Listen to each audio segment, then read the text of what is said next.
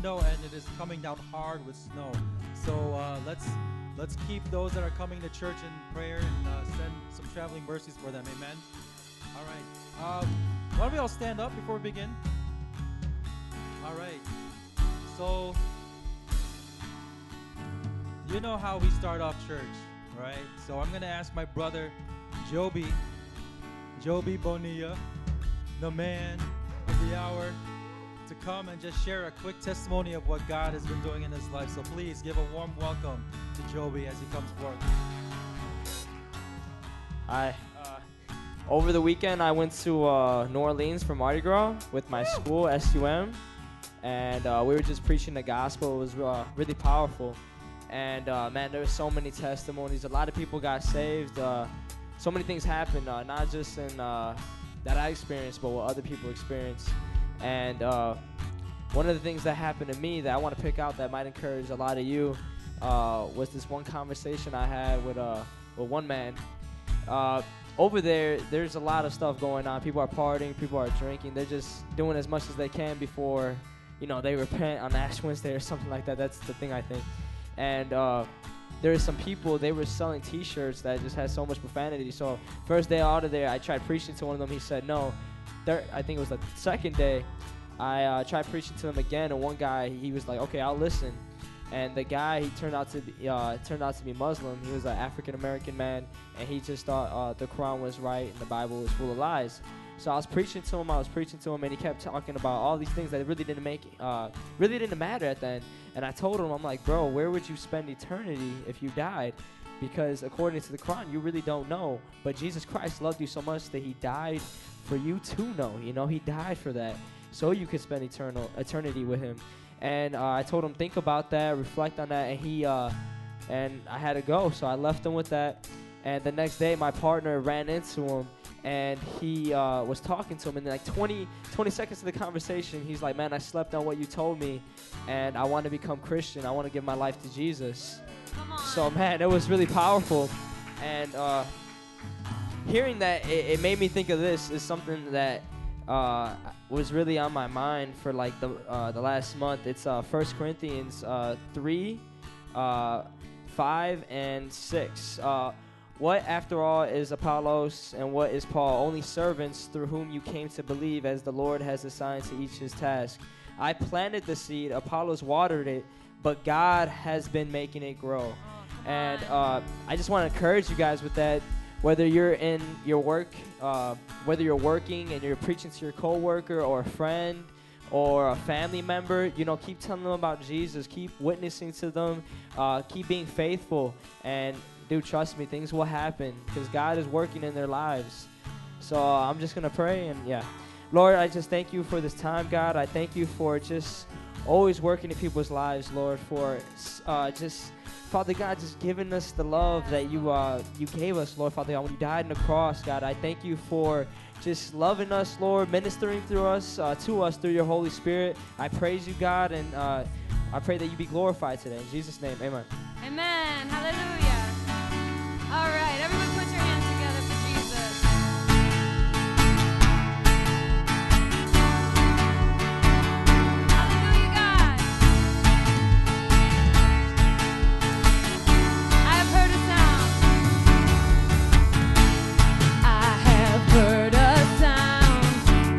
coming on the wind, changing hearts and minds, healing brokenness. I feel a generation breaking through despair. I hear a generation full of faith declare, and our song it will be out of the darkness. Out of the darkness we will rise and sing that He is faithful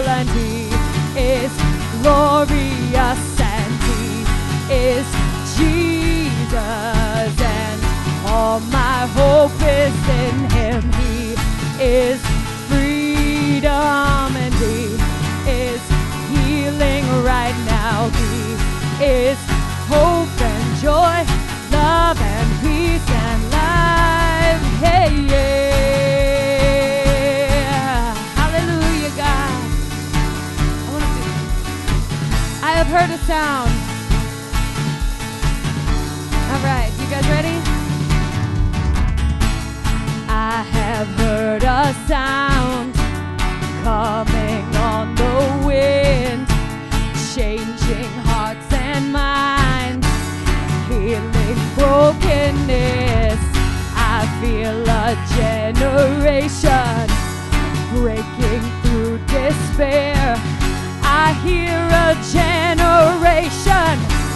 Full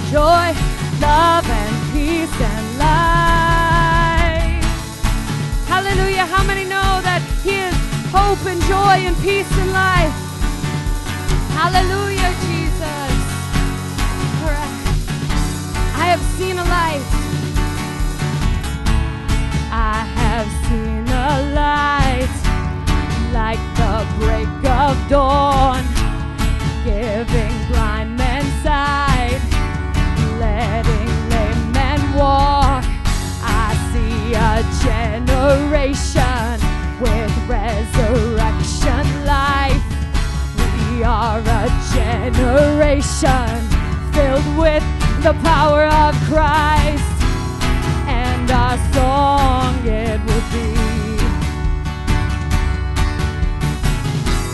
Out of the darkness we will rise and sing that He is faithful and He is glorious and He is Jesus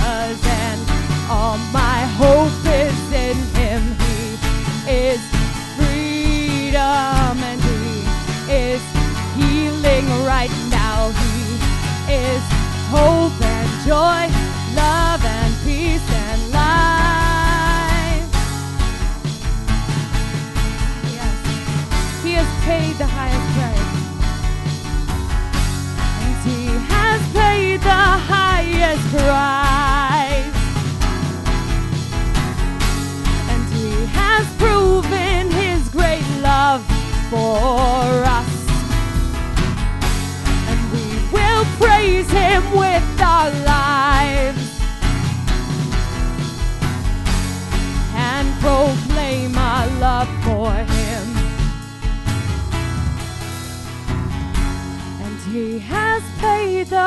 Highest price. And He has proven His great love for us. And we will praise Him with our lives and proclaim our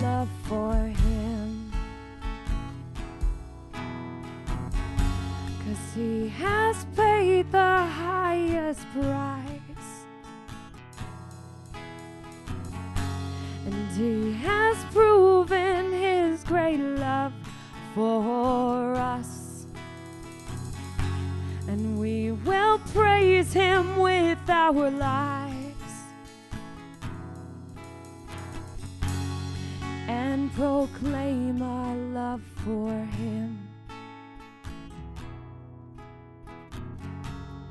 And proclaim our love for Him. Hallelujah, Jesus. We are a generation, God, that is growing tired.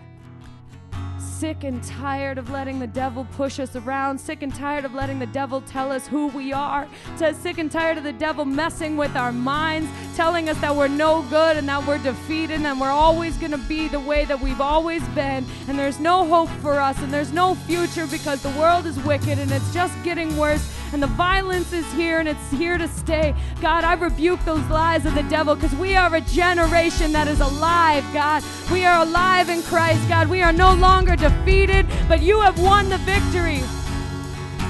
We are a generation that says no to the devil and we say yes to you, yes to your decrees, yes to your commands, yes to your love, yes to your laws, God. And living a life without despair, but being whole, knowing that we are children of the living God. We are not hopeless, we are hopeful. Oh, hallelujah. Let's just sing that chorus again. He has paid the highest price. He has proven his great love for us. And we will praise him with our lives. and proclaim our love for Him. Or just proclaim your love for Him today, church. Oh, yes, Lord God.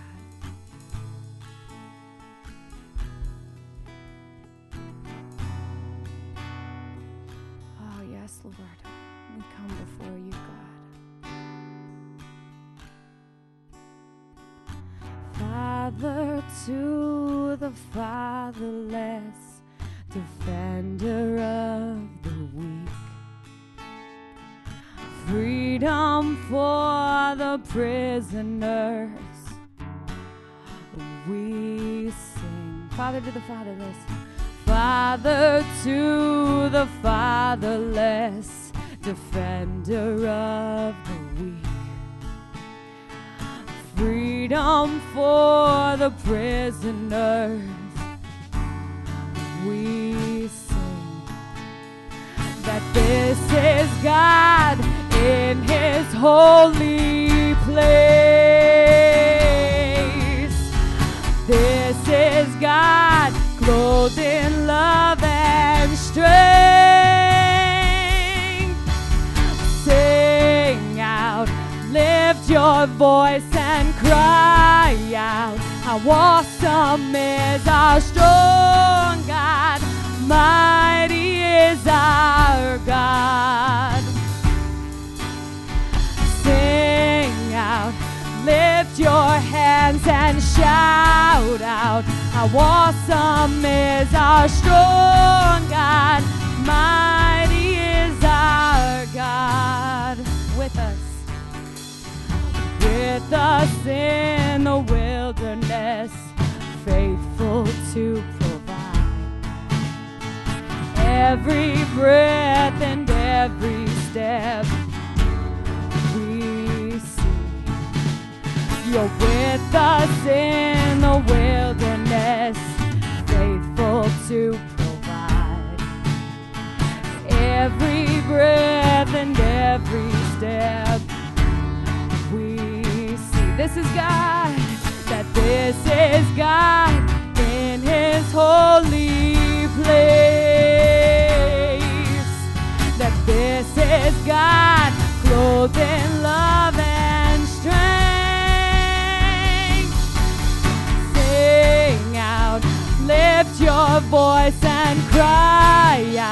How awesome is our strong God, mighty is our God. So sing out, lift your hands and shout out. How awesome is our strong God, mighty is our God. There is none. There is none higher, no.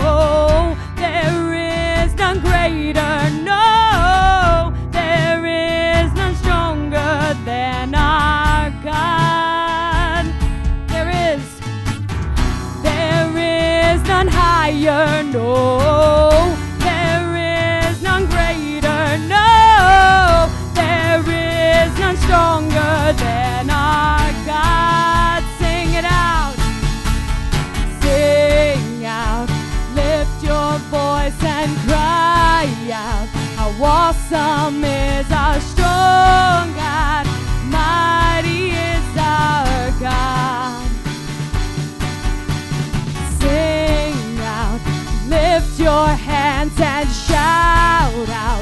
awesome is our strong God, mighty is our God. I want everybody to shout, shout to the Lord because He is victorious. Hallelujah, God.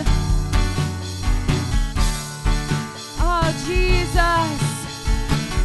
We know that you are God and that you are stronger than the opposition that we face.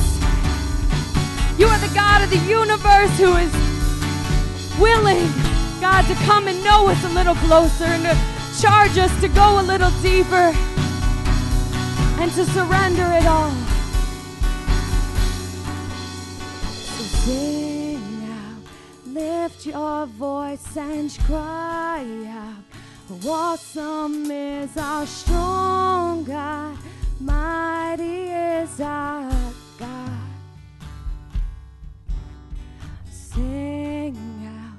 Raise your hands and shout out.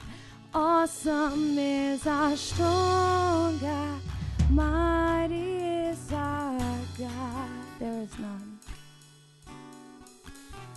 There is none higher, no. There is none greater, no. There is none stronger than our God. There is none higher, no. There is none greater, no. There is none stronger than our God. Oh, Lord God, we just want to come. God, I pray for those who are here who need to just know what it's like to, to lay their burdens at your feet, God. To repent of their sins so that they can fully enter the, the glory of the Lord without hesitation, without shame. Because your promise is that you will forgive us of our sins, wash us clean, and let us enter that throne room of grace. Oh God, we just come before you. Take us into that throne room today, God. Because we want to be patient. The word of the Lord says that we should not be hesitant, we should not be quick to leave the presence of the King. How awesome is it that the King of the universe wants to spend time with us? And he's eager for it.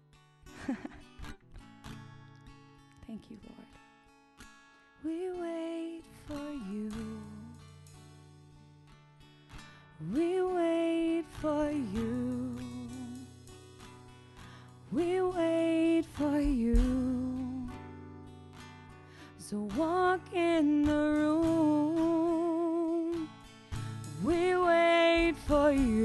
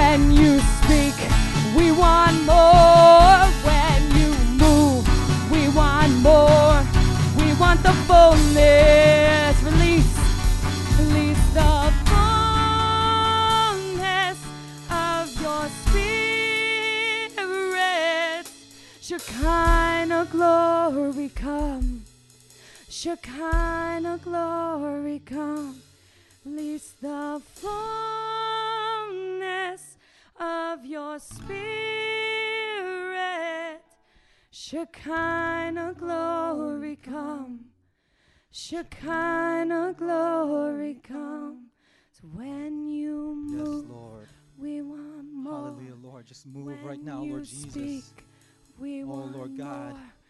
When Lord you God, meet us where we're at right now, we Lord want Jesus. more. We want Hallelujah, Lord. Yes, Lord God, we want the fullness, Lord God. We desire you in this place today, Father God. Lord Jesus, I just pray right now, Lord God, if anyone that, that's walked into this place that's feeling weary or, or weak, Lord God, that you would just give them strength, Lord God. Lord God, we thank you and we praise you, Lord God. We give you all the glory, Lord God. In Jesus' name, amen. Amen. All right. All right, guys. Notice that there's a little bit of a change here. Jerry's not doing the gospel pres- presentation, but I am. So if you guys could be uh, seated. All right. Thank you guys for joining us this afternoon. Um, for those of you who are joining us for the first time, uh, thank you for making us your church for today. I'm Pastor Tony. I'm one of the campus pastors here at Metro Praise International.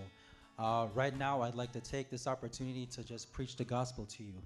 Um, if you could look on the screen behind me, or even uh, uh, pull out your Bible if you want to follow along. So my text is found in 2 Corinthians 5:17.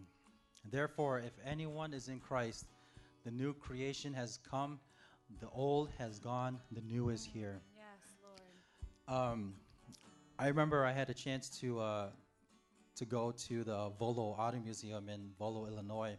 Uh, Jerry, we actually we went on a date. We were still dating at the time, and I remember as we were looking at these cars, I was just uh, I was amazed by some of the cars that they had there. I mean, they had cars from uh, from movies, uh, TV shows, and I remember there's a part of the museum where you had all of these um, these ancient cars. Well, I say ancient, but more like older cars, like from the 20s, from the 1920s, 1930s. Um, there was a Model T Ford there, and I remember um, just looking at these cars as well as the pictures um, that would that, um, that would basically tell the story of the car, because a lot of those cars were older, but yet they were um, they had aged over time. And so you saw the pictures of uh, what the car looked like with all the rust and the corrosion, and then it takes a story of how they became new. You know, they became brand new. I mean, like, like it, it had never aged before. And so, you know, just thinking about, you know, this text, you know, if anyone is in Christ, the new creation has come, the old has gone, the new is here. You see, when Jesus died on the cross for our sins, when his blood was shed for us, you know, we were granted, he gave us forgiveness of our sins as well as give us new life. And you know, the old has gone, the new is here. When anyone, anyone who is in Christ Jesus, anyone who accepts Jesus Christ as their Lord and Savior and asks for their forgiveness for sins, the old life that you had before, that's gone. That's gone. The new is here. And so if you're here for the first time and you're hearing this word, you know, I just want to encourage you. You know, take the time now. We're going to have some prayer workers after I'm done speaking, but I encourage you to just take the time right now to look at your life. Right now, look at all of the things that you've done. Um, whether you've been you're a drug addict or if you've been in an abusive relationship or your things are going wrong at home and you have nowhere to turn, just look at your life right now and just ask yourself, man, what would happen if my life were to end today and not knowing Jesus? Would I be going to heaven or would I be going to hell? And so I encourage you, take that time right now. Don't wait till tomorrow. Don't wait two days from now, but take the time now. Ask Jesus to forgive you of your sins. Ask Jesus to, for, to be your personal Lord and Savior. Amen. All right, so let's pray. Father God, thank you, Lord God, that you have given us new life through you, Lord Jesus. Thank you, Lord, for the death that you died for us, the blood that was shed for us, that you would cleanse us from our sins. And that if anyone believes in you, Lord God, that they would not perish but have everlasting life in you, Lord God. God, I pray that for anyone here today, Lord God, who is hearing this, Lord God, Lord God, let them know of your great love and your mercy, Lord Jesus. And for those who know you already, let it be a reminder of that sacrifice that you made for us, for our sins. That we would continue to love you, to love you more and more each day, Lord God. Thank you, Lord God, for all you are, Lord God, and everything that you do in our lives. In Jesus' name, amen. All right, uh, Carol and Ricky are going to be here. If you guys need prayer, you can come see them. Um, but why don't we stand real quick again? Uh, we're going to confess our uh, confession of faith, recite our confession of faith, sorry. Uh, this is our Christian worldview. This is what we strongly hold on to, and every believer across the world. So on the count of three, uh, we're going to recite it together. All right? One, two, three. I believe in one God and Creator, who is the Father, Son, and the Holy Spirit. The Father who so loved the world, the Son who purchased my salvation in his death, burial, and resurrection, and the Holy Spirit who makes me new and abides in me forever. I believe in the perfect Holy Bible that reveals God's purposes and plans for my life. I believe in the second coming of Jesus, who will judge the living and the dead. I believe in the eternal reward of believers in Jesus and the eternal punishment for all unbelievers in Jesus. I believe in the United Church of Jesus Christ, built upon apostles and prophets, elders and deacons, in which the gates of hell shall not prevail. I believe in the salvation for all mankind. It is by faith alone, in Christ alone, by God's grace alone, and for the glory of God alone. Amen. Yes, give it up for the Lord, and let's take this time now to fellowship with one another.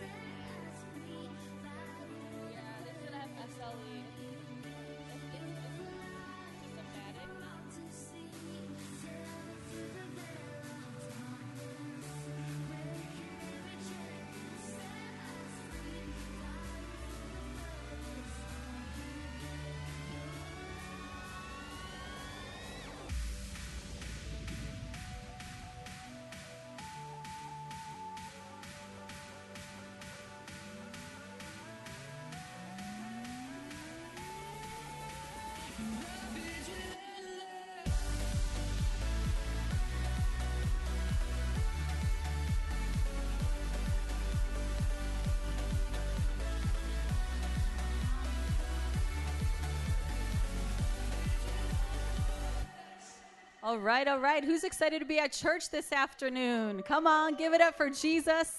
Look to your neighbor, give them a high five, let them know you're happy they're here. We welcome you guys all to Metro Praise International, especially if it's your first time. Keep on coming back. And we always want to encourage you guys to keep inviting your friends and your family, your coworkers, your neighbors. Let's keep blowing up this place with invites and just new faces. Amen. Our service is here at MPI Sundays at 10 a.m. and 1 p.m. That's our family service where we have King's Kids for the children. And then we have Elevate Fridays at 7 p.m. That's our Elevate Youth Service for students 11 to 18 years old. So they're rocking it out for Jesus. We're so proud of them. God is doing awesome things here at this church. Here at MPI, we have a vision, a strategy, and a goal. Somebody say vision, strategy, and goal. Our vision is loving God and loving people. How many of you guys love to love God and love people? Two greatest commandments that Jesus gave to us. That's our vision here at MPI. And our strategy has three steps. We want to connect you to Jesus, to the church through our life groups. We want to mentor you through our 101 and 201 books. And then we want to send you out to do evangelism, to keep reaching the lost. And our goal is to have 100,000 disciples in Chicago with 50 churches and then 500 churches around the world. If that makes you excited, say amen. Come on. So let's look to your neighbor say, get connected. We want to connect you to our life groups. In the back of your handout, we have a schedule of life groups for this quarter for January, February, and March. Please check it out. Find a place that's going to meet the needs for you and your family. There's so much to do, so much to get involved in. You're not meant to be alone. We need the church, the body of Christ. Many of you guys are so thankful for the church in your life? Because when we live for God, we need to be around believers for encouragement. So this is our connect phase so that you know you have a place to belong. Look to your neighbor, say, You belong here. So we want to give you a snapshot of what's happening this week. So this Tuesday, we're kicking it off with the Resistance Youth Life Group, 11 to 18 years old, 6 p.m. They meet here at the church. Wednesdays, Righteously Redeemed Youth Life Group, 11 to 18 years old, 6 p.m. at that address. Wednesday, we have King's Kids every week, infant to 11 years old, starting here at the church at 6.30 that's our boys club and girls clubs for jesus if you have children in that age group you have to bring them here on, on wednesday nights then every week on thursdays we have our gang outreach 18 years and up at 7 p.m they go out they preach the gospel on the streets and then on fridays we have two adult bible studies one is at the goveas the other one is at the vivid's house 18 years and up 7 p.m if you're an adult that's where you want to be on friday nights no excuses clear out your calendar, invite your friends, get yourself to Bible study. It's such a powerful time of fellowship and just getting encouraged in the Word of God, and you want to be around other brothers and sisters in the Lord. And then Saturday, the ambassadors are meeting. 11 to 18 years old, 3 p.m. at that address. Somebody's excited. Come on, representing the ambassadors. So, how many of you guys excited about Elevate? Elevate's got it, ro- uh, you know, they're rocking and rolling with these life groups. So uh, we're just so excited about what God is doing in the connect phase, and we want to mentor you. Okay, we have leaders ready to get into your life, to be there as an encouragement, to teach you, to answer your questions, and really be there to train you up to be a support. So our 101 book is done one on one with a leader, and that's welcome to your new life. And so whether you've been coming for a long time or new, we have leaders ready to take you through that book to really help you grow as a disciple for Jesus. And then when you graduate the 101 You'll get into the 201 class Sunday mornings with Pastor Jared, or you could choose Thursday nights with Pastor Ellie. And that's our uh, class where we train you to be a leader. That's disciples that make disciples, and you keep your keep going on in your journey as a disciple to really grow in your knowledge of God and being free and living holy. And it's just good stuff. Look to your neighbor, say, "Mentorship is good stuff." Come on. Then we want to send you out to do evangelism. Every Saturday from 5 to 8, people are hitting the streets, preaching the gospel on street corners to complete strangers, sharing the love of Jesus, and letting them know the truth that if you are not born again, you will not make it to heaven. And so that's our training ground. I encourage every single one of you, if you've never done it one time, go and meet them. If you can't do every Saturday, do every other Saturday. Do once a month on a Saturday. Get out there, get trained, and be ready to give an answer for the hope that you have. It'll really change your life. It'll encourage you, it'll refresh you because you are refreshing others. You're preaching the gospel to other people, and you'll grow so much closer to Jesus by doing that. Amen? So, in recap, MPI has a vision, strategy, a goal a vision of loving God, loving people, a strategy of connect, mentor, and send, and a goal to have 100,000 disciples in Chicago with 50 churches and 500 around the world. Who is excited about that? Who wants to be a part of that? Come on. By God's grace, we will do it. God is so good. How many of you guys are ready to learn about tithes and offerings? Come on. Here at MPI, we believe that a tithe is 10% of our total income given to the church regularly. Then we designate our offering towards missions and building. An offering is an amount between you and the Lord. We don't put an amount on that. You need to be sensitive to the Holy Spirit to know what He wants you to give and giving generously with a cheerful heart. The Bible says that God loves a cheerful giver, not in reluctance or, you know, kind of feeling sorry for yourself that you have to do it. Cheerful giver.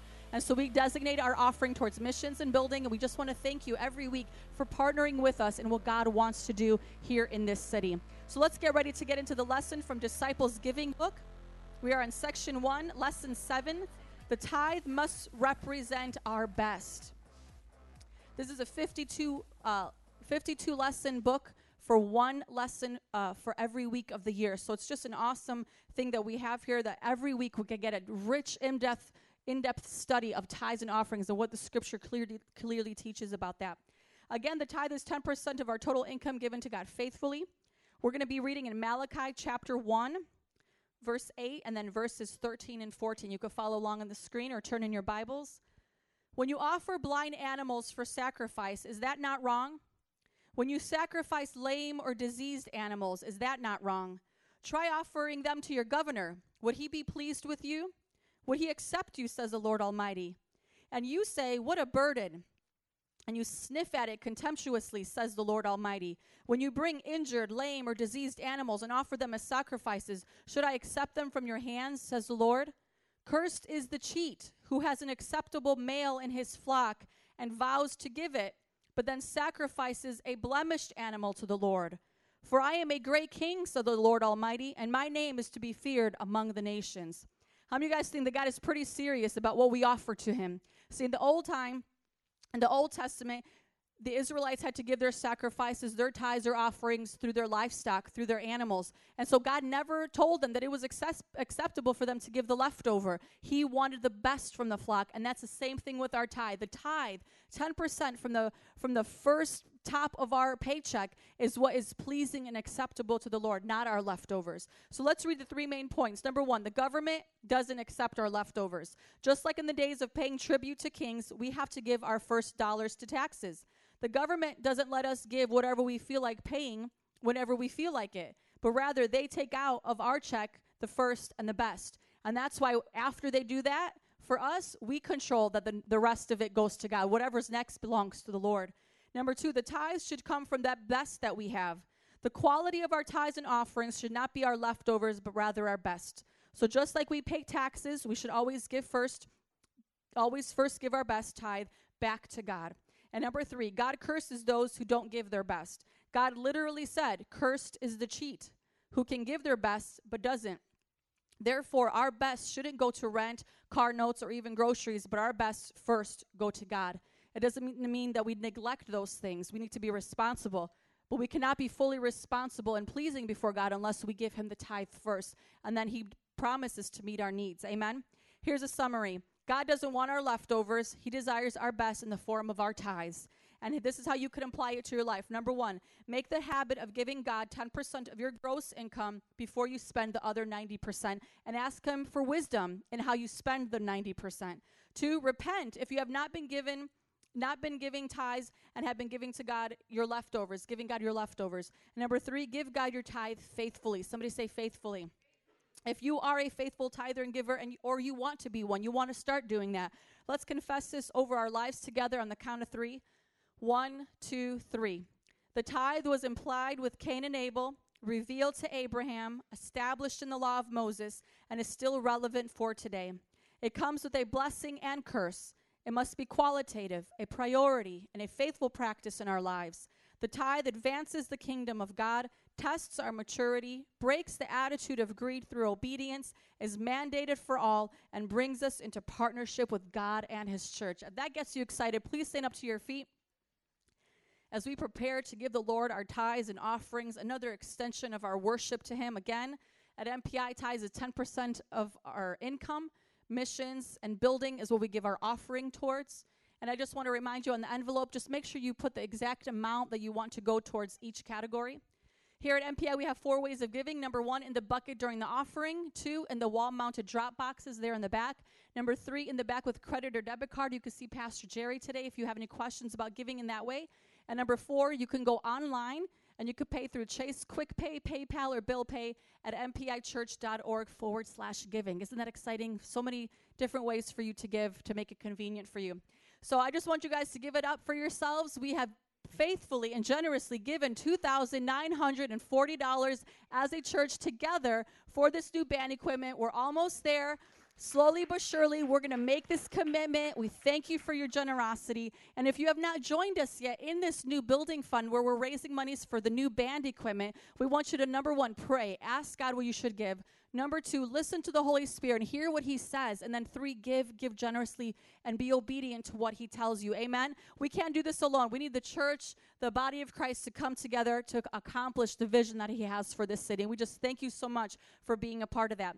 Let's recite this verse together. Philippians 4:18. And my God will meet all your needs according to His glorious riches in Christ Jesus. Let's pray. God, we thank you so much for your faithfulness to us, God. And we want to be found faithful. We don't want to give you our leftovers. We want to honor you as our Lord, as our master. So we give you the tithe. We give you our offering. I pray that you would use it, that you would multiply it, so that we can meet the needs in this city, so that we could keep building the church of God in Chicago and to preach the gospel all around the world, Lord. I pray for promotions and increases and raises and open doors for employment over your people. I pray for your favor and your goodness to follow them all the days of their life. And I ask, O Lord, that you would meet our needs according to your glorious riches in Christ Jesus. And we will be faithful, God, to give you what is yours. In Jesus' name. And everybody said, Amen and amen. Please come forward as you give. And thank you so much for your generosity.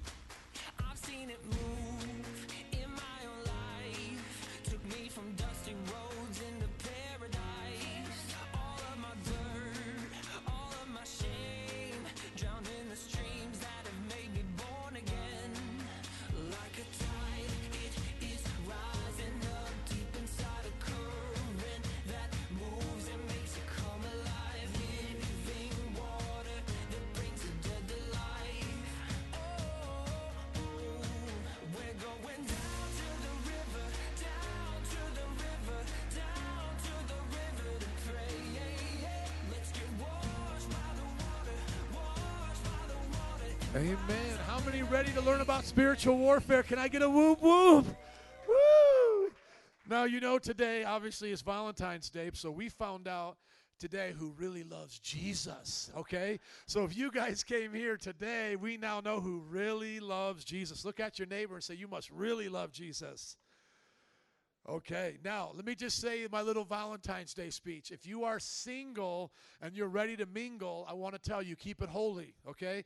Date holy, make room for Jesus. Do not do something that you'll regret later, okay? Now, for all my married folks, how many married folks do I have here?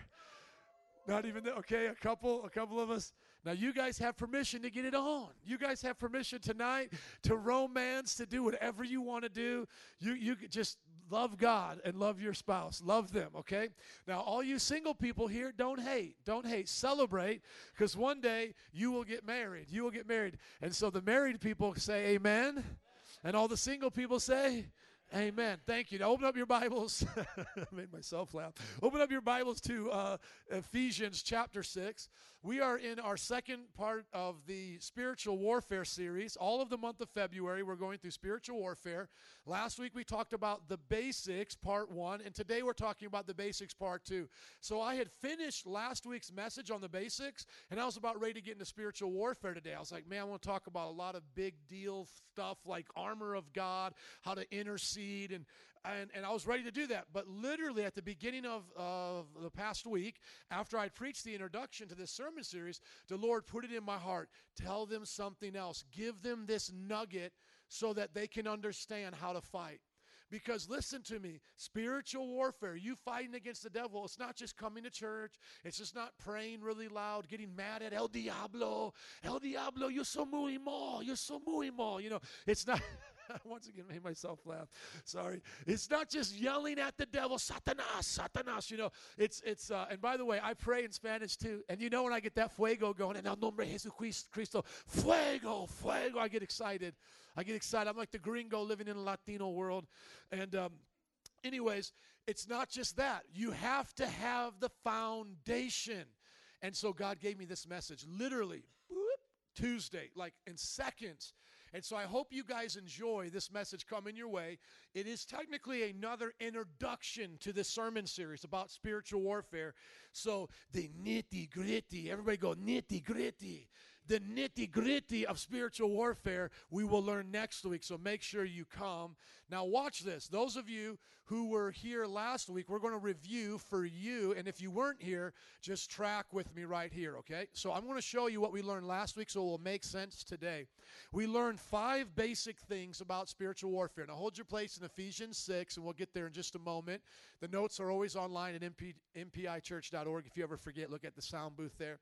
So listen to this. The first thing that we learned last week was that the history of spiritual warfare starts with the devil in heaven, him rebelling against God, taking a third of the angels with him. Then he comes to the newly created man while we're in the garden, tempts us, and takes the authority that God gave us. He took our cookie. He took our cookie. Everybody say, He took our cookie.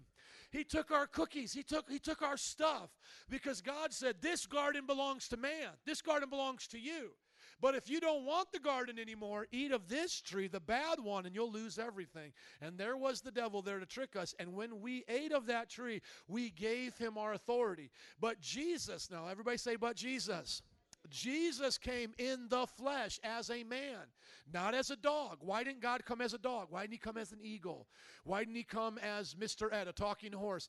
Jesus came as a man because man was made in his image. So you can almost see it like a circle. God makes man in his image, and then when Jesus has to come and redeem man, he comes as a man. Now, Jesus never had flesh and blood. He was known as the Logos or the eternal Word, the Son in heaven spiritually, Father, Son, and Spirit. But he came in the flesh, in the image of man, made of flesh and blood, born of a virgin, so that he might defeat the devil, die on the cross for our sins. Two things defeat the devil. That means he would resist his temptation, he wouldn't fall for that trick. In his humanity, he had a choice. In his humanity, he could decide what he wanted to do. So when the devil tempted him, now watch, the devil came to him at, the, the last temptation and showed him the kingdoms of the world and said, If you bow down and worship me, I'll give you all of this. Do you guys remember that? And then, now watch, Jesus did not tell him he's lying. He didn't say, No, devil, you don't have nothing. You ain't got nothing. How you going to give me this? No, he actually rebuked him and said, It is written, Thou shalt worship the Lord thy God and serve him only, right? So, what does that mean? It was true that Satan had all the kingdoms of the world.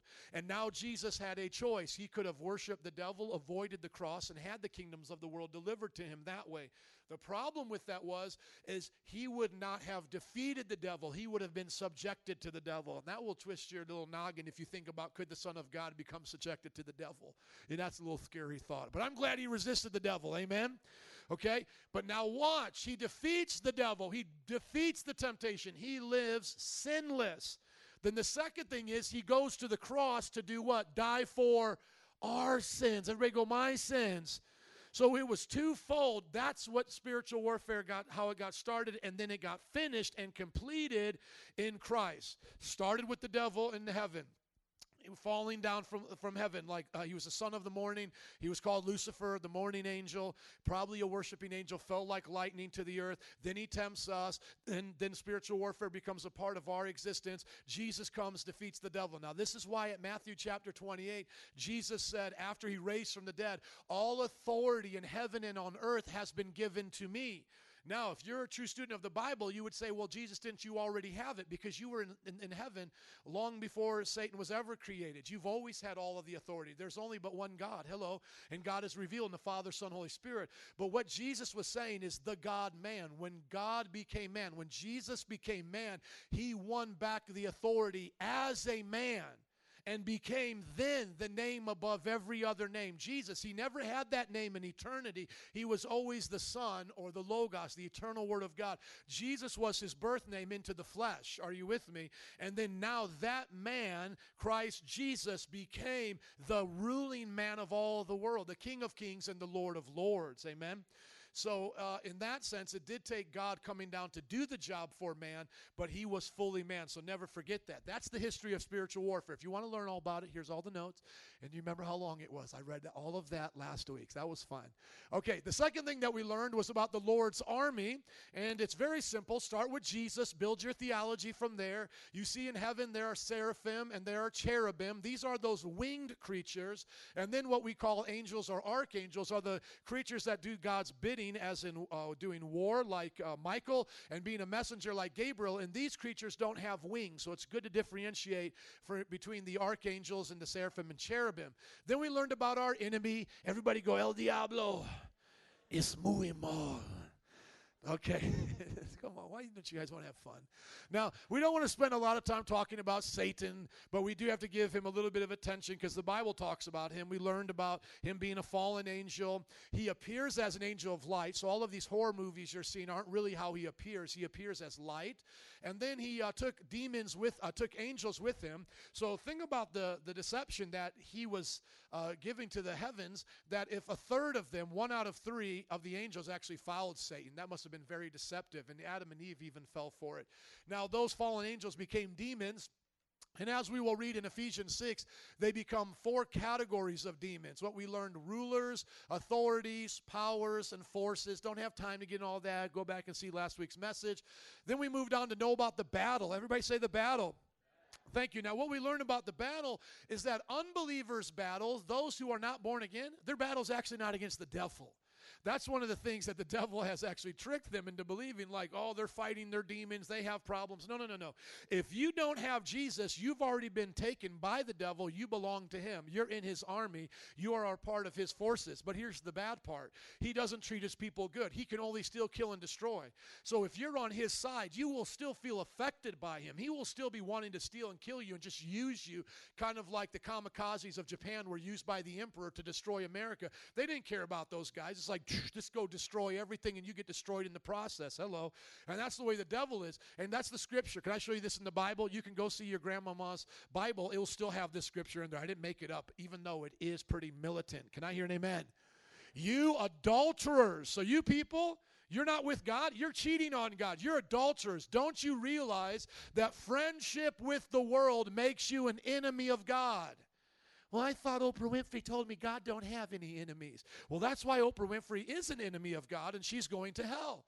Now, I don't mean to throw around hell like it's just something that I just try to make everybody go there so I can look better. Like, oh, look how cool I am. I'm telling everybody they're going to hell. No, I'm being realistic here. When Oprah Winfrey teaches you, and I love picking on her because she's all over the media now. She's always she has her own channel. She's always been somebody people look up to. When you guys hear her talk and she says there's many ways to God and that you know you can fight the bad things in your life, things that you would all say are bad, like you know anger, murder, whatever. She makes you think that you're on the side of God. But listen to me. If you have not been born again according to Jesus, you're being lied to. You are an enemy of God. God has enemies. Now, here's the good thing Jesus loves his enemies. Hello? Aren't you happy Jesus loves enemies? He loves his enemies, but you're very, in fact, his enemy. He's not sending people that he considers his besties to hell. And there is a hell. And he's not going to be like wishing you were in heaven with him. He'll joyfully send you there because you are his enemy. Some people think when Jesus comes back, he's going to be shedding a little tear for the people he's judging. Read the Bible. He's not weeping for you. He's rejoicing. Blood is splattering him, and he's rejoicing. It's a, a, a hundred million people dying in one battle. The blood is as high as a horse's head, and then the Bible says he's laughing at them. Psalm two, he laughs at them. Does he? Okay, can I show you this in the Bible? Oh Lord, help me. Can I just show you guys a piece of judgment day? I mean, I, I just so sometimes think we don't know who Jesus is. Like, who is that guy? Is that who is that? That's Jesus. Everybody say Jesus. Jesus is not a, a, a, um, a horror film guy. He does, he's not bloodthirsty, but when he comes, he destroys his creation. It's his creation. Therefore, he has the right to do with his creation whatever he wants to do. Can I hear an amen? So if you don't want to serve him, he can do with you whatever you want. Now, here we go. The Bible says, uh, let me go to Psalm 1 right here. Uh, no, it is Psalm 2. Jumping around here. Okay. Why do the nations conspire? The people plot in vain. The kings of the earth rise up. The rulers band together against the Lord and against his anointed. This is against the Father and his Son, saying, Let us break their chains and throw off their shackles. The one enthroned in heaven laughs and the Lord scoffs at them. Ha ha. He rebukes them in his anger. He terrifies them in his wrath, saying, I have installed my king on Zion. Who is that king? Jesus, my holy mountain, I will proclaim the Lord's decree. He said to me, Jesus is talking, You are my son. Today I've become your father. Ask of me, and I will make the nations your inheritance, the end of the earth your possessions. You will break them with a rod of iron, you will dash them to pieces like pottery. Therefore, you kings, be wise. Be warned, you rulers of the earth. Are you all being warned today in this church? Aren't you glad you came to be warned about the second coming of Jesus? Serve the Lord with fear and celebrate his rule with trembling.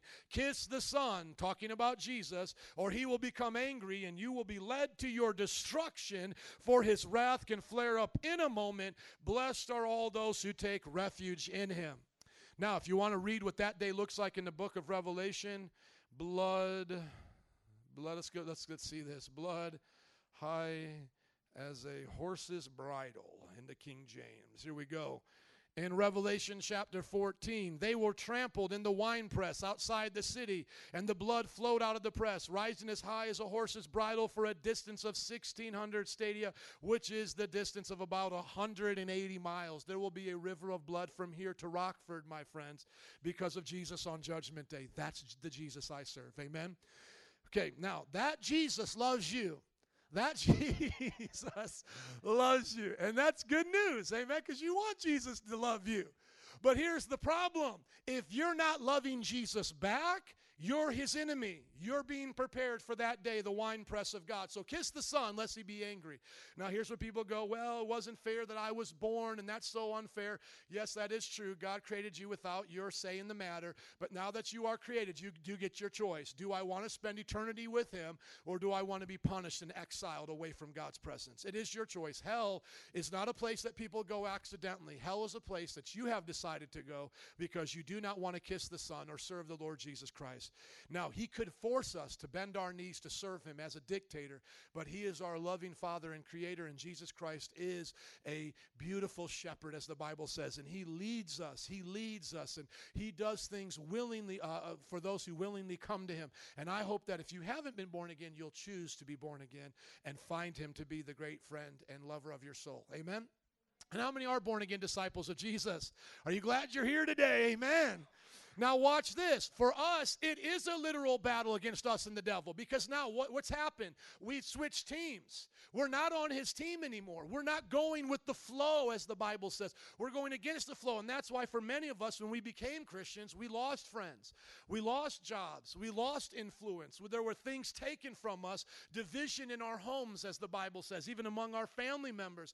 But that wasn't because we were fighting people. We don't fight against flesh and blood, but against rulers, against authorities authorities, against the powers of this world, dark world, and the spiritual forces of evil in heavenly realms. And we talked about that. Now, the thing that I wanted you guys to remember is that our battle against the devil is not like this. It's not some arm wrestling match where, oh, he might get the devil, uh, the devil might get Jesus and body slam him like it's some WWF fight, you know, like, like a rear naked chokehold. There he goes. Devil's got him, you know. Jesus is going to tag in Gabriel or, or one of the angels.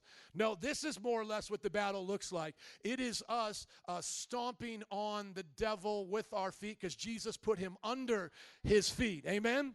So the Bible says that Jesus defeated the devil, and then he said, I've given you power and authority to trample on snor- scorpions and snakes, okay? And that's how we are to look at him as a defeated scorpion, a defeated snake.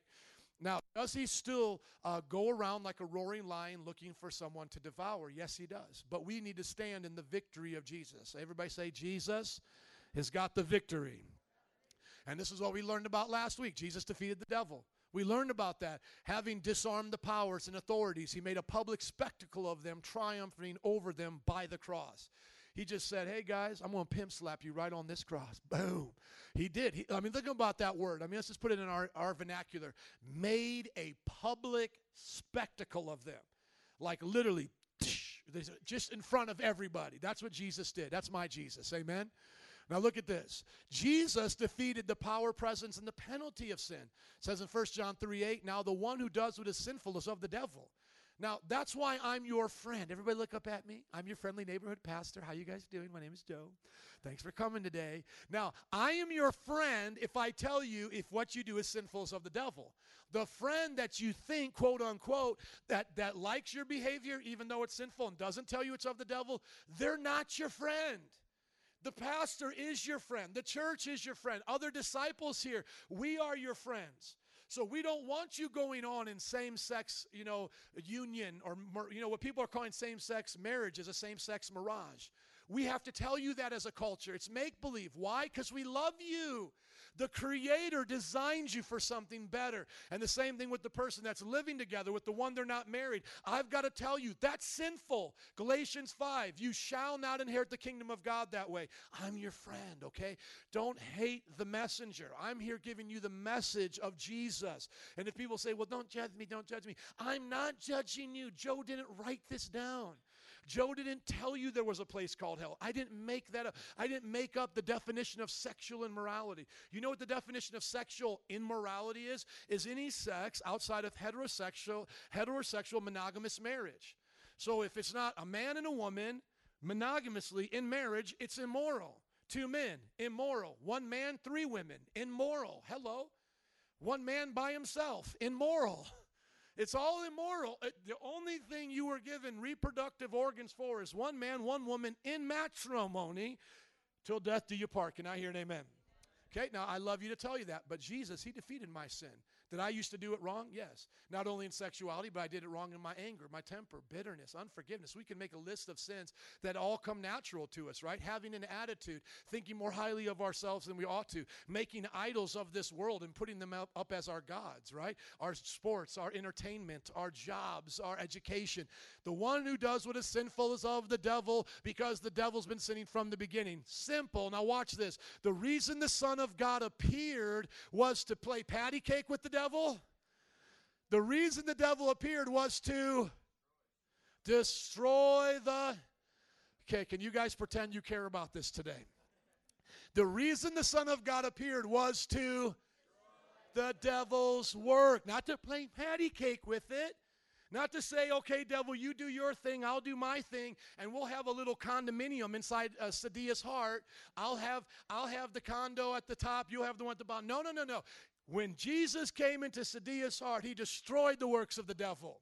When he came into your heart, Augustine, destroyed the works of the devil.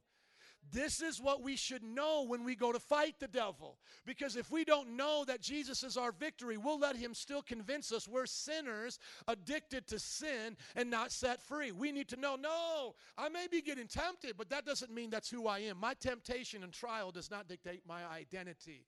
I am who God said I am, not what this trial and test says I am. And then we learn that Jesus defeated sorrow. He literally came to rescue us from the brokenness of our hurt emotions. And then he came to defeat sickness. On the cross, by him being bruised and, and, and being whipped like that, the Bible says there was a spiritual transference of healing in this world so we can ask for prayer and seek out medical help and all of these things that God gives through wisdom. And then in the world to come to receive a new body, because that's why he raised from the dead, is to show us that the body was made for eternity. Amen? And so the, the, the, basic thing we learned last week is that, yeah, we have to wage some wars in heavenly realms, but we need to do it in our heavenly place with Jesus. We need to trust Jesus. Can I get an amen? Okay, now let's get to the message. How many are ready for the message? Because that was just the what? Introduction. That was it. Okay, let's go now to the message. Open up your Bibles to Ephesians chapter 6. Ephesians 6 my computer screen's doing something naughty right here. Can you hit escape on your end? Just hit the button escape. Thank you. Ephesians chapter 6. Today, as I told you before at the beginning, the Lord really woke me up Tuesday morning with a great heart of this second portion he wanted me to go through so that uh, we could really get an understanding of spiritual warfare. And like I said, it's not something silly like us dressing up as medieval knights, you know, going on guard to the devil with our sword like in some Monty Python film. No, what we're doing is really fighting for the victory from victory. We're not trying to go out and win victory somewhere over there. We're trying to keep the victory that the Lord has already given us in here. Ephesians 6 10, look at it. Finally, be strong in the Lord. Does it say go get on the treadmill of good works and make yourself strong? Does he say get ready to do spiritual calisthenics to make yourself strong? No, because you can't save yourself. You can't be- defeat the devil. Only Jesus can defeat the devil. Now, in Jesus' name, you can be strong. Isn't that wonderful? Look at that. Be strong in the Lord. I wish I could just stop and do a Bible study with each one of you and just go, Are you strong in the Lord today? Are you strong in the Lord? You know, I struggle with it. How do you struggle with it? How do you stop trusting God? How do you rely upon your own self and suffer sometimes? You know, when we look at the battle, the battle is already the Lord's. The Lord has already won the battle. That's why in Psalms 23 it says, He prepares a table before me in the presence of my enemies. The victory has been won. That's what I need to start off saying is I need to be strong in the Lord and in his mighty power. Verse 11. Now put on the full armor of God so that you can take your stand against the devil's schemes. So I'm not running over somewhere else to go get my victory. I am standing here in my victory saying, "Devil, you can't take it from me." The family I have already belongs to the Lord. I'm not going to let you take it from me. My mind, when I was born again, became the mind of Christ. I'm not going to let you take it from me. The purposes and plans for my life were set before the foundation of the world, and I am Christ's workmanship. I won't let you confuse my purpose. You see, it's another way of thinking at the battle. Instead of looking at you're fighting for your sound mind, you're fighting for your children's salvation, you're fighting for these things, you need to stop and say, hold on, hold on. The Lord's already done all the work. I'm standing on the promise. So, not only the question that we should ask ourselves at the beginning is, how strong are we in the Lord? But the other question we should ask ourselves is, do you believe in Christ's victory? Is Christus victor? In Latin, is he the victor of everything? And we're going to look at that today. I'm going to help blow your mind and help you think of it differently. But right here at the beginning, is he the victor? Because if he is, you can be strong in his power, put on the armor, and do what he's asked you to do. Because he's not leaving you out there by yourself. Verse 12 For our struggle is not against flesh and blood. It's not going to be in the origin of people, but it's against the rulers. That's the first one. The second one, authorities, against the powers of this dark world. The fourth one, and against spiritual forces of evil in heavenly realms. See, those, those are the four levels of the demonic attacks that Satan leads against us. So now what we have to ask ourselves is Am I ready to get it on? To the break of break of dawn with the Lord? Am I going to do it? Because now, if you come to me and you're like, oh, the devil, he just, and I got to do it like a little southern here, okay? Oh, the devil, he just beat me up so bad. I just won't want to get beat by the devil no more. And then if I come to you, I go, Do you want to get beat by the devil no more? I don't want to get beat by the devil no more. Well, why you, you know, why you letting him beat you? Well, I don't know. He just beat me all the time. I, I'm so sorry. I just got this funny illustration of what, what this looks like. As a pastor, I got to do this to make it fun for myself. Okay, so join me on my journey of preaching to you this morning. But that's how I hear people coming to the church, all defeated. I don't want to beat me no more. I don't to get beat no. Well, Bubba, why you getting beat all the time? Well, I don't know. Well, the reason is is because you're not doing this. And I don't want to be rude to you because I get beat on by the devil sometimes. Sometimes I lose a battle that I should have never have lost. You and I are more than conquerors. Doesn't the Bible say that? The Bible says, Greater is he that's in you than he that's in the world. Where does it say we can lose sometimes and, and God's proud of us? I think God still loves us, but he goes, Why do you keep getting knocked down when I told you to stand? He says, Why you're more than a conqueror. Don't you know who you are? That's how I think God is speaking to us. Because I know I speak to my children that way. Don't you know who you are? You know, like my daughter, when she picks up crumbs and eats it off the floor, I'm like, that is so gross. Don't you know who you are? You are a daughter of a Varostik. You can eat the finest of McDonald's food. You can eat the finest of Burger King. You don't have to be picking up crumbs off the floor. Don't you know who you are? I see my children, they keep all of these things. They're like little pack rats, and I got to get them free in Jesus' name, but they keep everything. And then, like, I throw away one thing, and they're like crying, Oh, I wanted that, you know, and I'm just like, Don't you know who you are? Your daddy can make it rain in five below. I can make it rain. This thing is dirty. This thing is nasty. We're throwing it away. Ah, but don't you know who you be with? Seriously, when I walk into Five Below, it's like bum bum bum bum bum bum bum bum bum bum. I'm like, get it, get it, get it, get it, make it rain, make it rain. Like they see me coming and they're like, oh, here he comes. It's the boss. It's the boss of Five Below. And I'm like, yes, boom, buy all that. But you see, we forget it all the time. The devil messes with us. He says, Oh, look at this pornography. And you're picking up that crumb off the floor. And like, nobody loves me. Nobody on Valentine's Day. I might as well go to bighooters.com. And oh my goodness, oh my goodness. And then, like, Jesus is like, Don't you know who you are? You weren't made for bighooters.com. Hello, somebody. And like the same thing, like, oh, nobody will love me in church. You know, it's like like a young lady saying that nobody will love me in church, but this one guy's hitting on me all the time on Facebook. It's lonely, so I'm gonna go check him out. No, come on, don't you know who you are? And so our battle is the Lord's. Our battle belongs to our King, our Lord. It belongs to Jesus. And so I got some really cool pictures I want to show you. And I, as I do, I just want you to hear the message today uh, up front. I'm going to tell you the message before I, I want to teach the message, then preach the message. Amen. So let me just teach it real quick before I get all excited because I, I love this. This is what God told me on Tuesday. If we can know who He is, know who we are not without Him, and know who we are with Him, it will change everything. So, take for example, before I get all preaching on this, let me just teach it. Just take for example, Jesus is King of Kings and Lords of Lord, Lord of Lords. He is known as the great I am. Okay, the great I am. In the Old Testament, Moses said, Who should I say sent me? While the angel of the Lord was speaking to him through the burning bush. He said, Say that I am, that I am has sent you. This is where we get the Hebrew word Yahweh. Also, Jehovah in German. Everybody say Yahweh. Okay. Now, Jesus, when he came to earth, he claimed to be the God of Israel. He claimed to be Yahweh.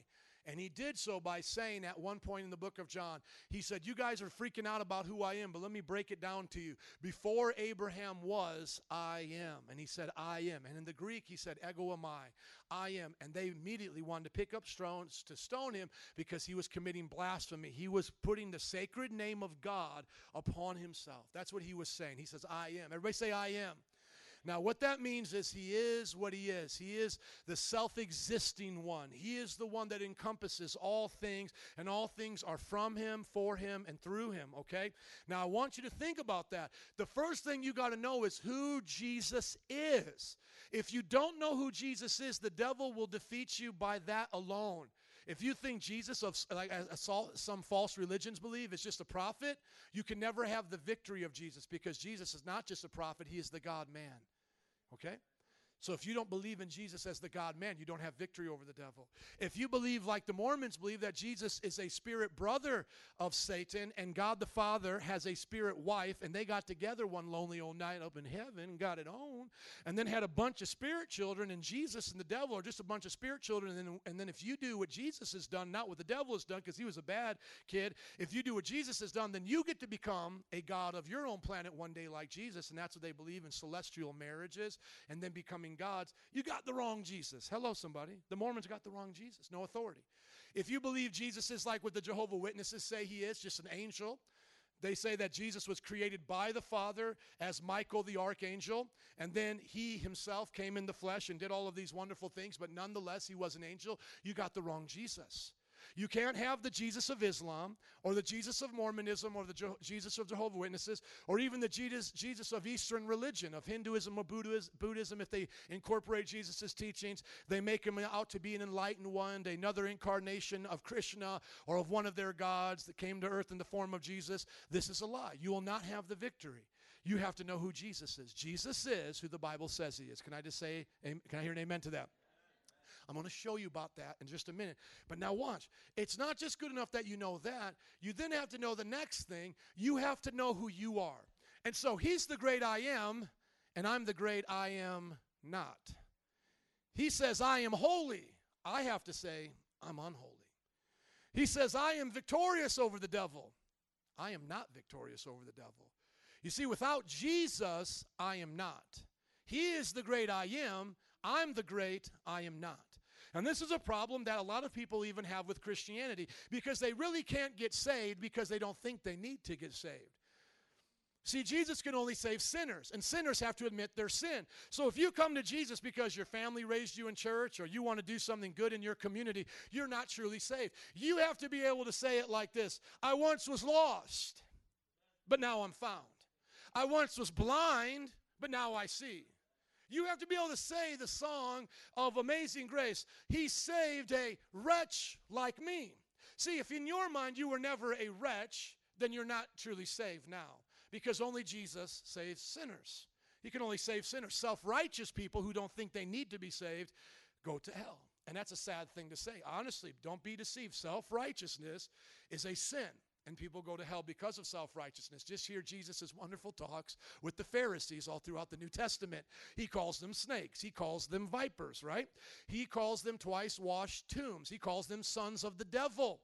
So God saves sinners, not self righteous people. So can you admit, I am not, and He is the great I am?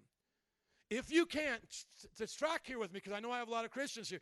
If you can't do that apart from Christ, then you will lose battles all the time. Because what will happen is you will try to fight the battle on your own. What you will think salvation is, is this Jesus giving you the gym membership to the Good Works Club.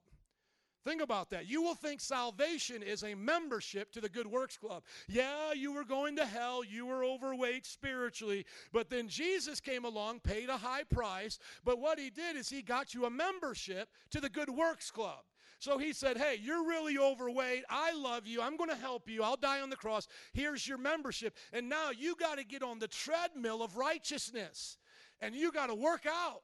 And after a few years, you lose a little spiritual weight, and then you get a little more righteous, and then you do that. And then one day you think you're going to get to heaven, and He's going to reward you with salvation because of how well you did in the righteous, on the righteousness, self righteousness treadmill in the self help gym. Are you listening to me? Of the gym of religious works. That's what some of you think salvation is. No, no, no. Can I tell you what salvation is? You dead in a casket you doing nothing for yourself in the means uh, for the means of salvation jesus making you alive perfectly in his image day one boom that's salvation what is your battle now to keep what god has entrusted to you to keep holy what he has given you to guard your heart to guard your mind look at all that language in the bible of guarding to walk worthy of look and listen to that language throughout the epistles so day one if you're truly a Christian, you are saved, made righteous, and holy. You have the end product day one.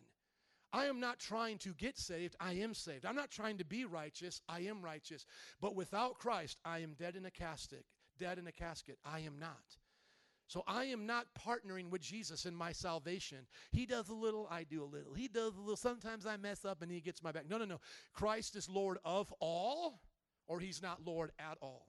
Do good works play a part? Absolutely, but not in my salvation.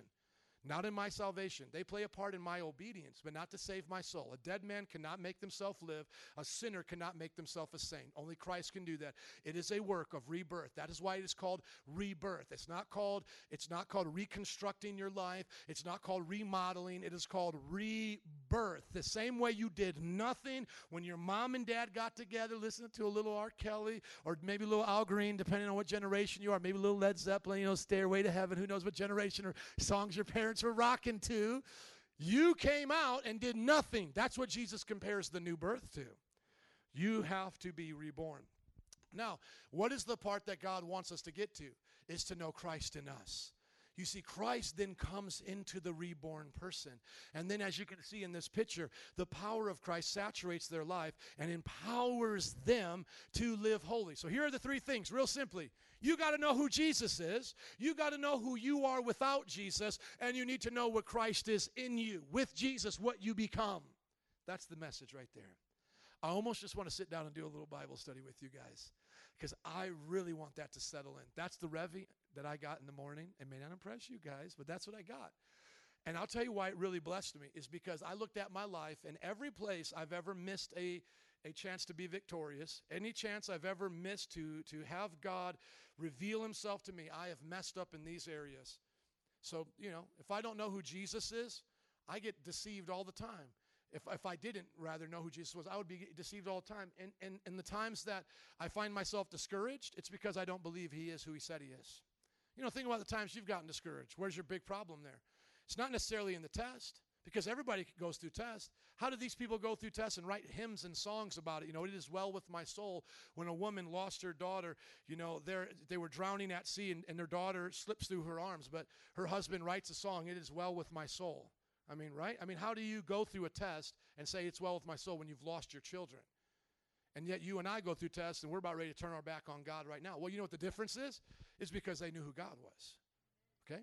Now, the other thing is, think about the times you've lost the battle, like my friend, a pastor. He commits adultery on his wife after being married 10 years. Where did he lose the battle at? Oh, yeah, he knew theologically who Jesus was. He believed Jesus was all that, then some in a bag of chips. But hold on, he forgot who he was without Christ. So he thought he could hang out with a, a woman he wasn't married to. He didn't know that his flesh could simply sin as easy as it, it did any other day. His flesh could go into sexual sin after 10 years of salvation, just like it could after one day of salvation. He didn't take, he didn't take it serious to what God was saving. God saved him from himself. And you could almost see him going, God, I got this. You know, I got it. I'm good. Let me just do my thing now, God. You did your thing. No, literally, the Bible calls it life, eternal life. The moment he stopped having the oxygen of heaven, he died like that. That's why the Bible says when David sinned, he pleaded with the Lord. He said, "Take not thy Holy Spirit from me." He pleaded with him, "Don't don't don't take your Holy Spirit from me." Because then it's over. I die. You see? And then other times, think about when you've been defeated. You know, you might know who God is. You might know, yeah, I'm a sinner without God, but then you make all excuses because you just think you're still just a dirty, rotten sinner. Yeah, you know, God's so holy and perfect, and nobody's perfect like God. So, whoops, I sinned again. No big deal. The blood covers it. Right? And then all of a sudden, we start making a cycle of defeat because we start saying to ourselves, it's just good enough. It's good enough, right? It's good enough that I know who He is and I know that I'm nothing without Him. That's good enough. And we forget, no, no, no, that's not why Christ died on the cross. So you could live some jacked up life being pimp slapped by the devil every day, making an excuse nobody's perfect. Jesus wants you to be righteous like him, holy like him, be perfect like your heavenly Father is perfect. Be more than a conqueror, more than a conqueror. Think about that. Having power within you to do all things. Hello, somebody. So think about the areas you've ever lost a spiritual battle. It's not because you weren't shouting at the devil enough. It wasn't because you weren't fasting enough. It was because you had unbelief in one of these three areas. But if you had ever experienced a victory, if you've truly been saved and you've overcome temptation and you've seen the devil go on the run or at least your life change and evil leave your life, that's because you got lined up here.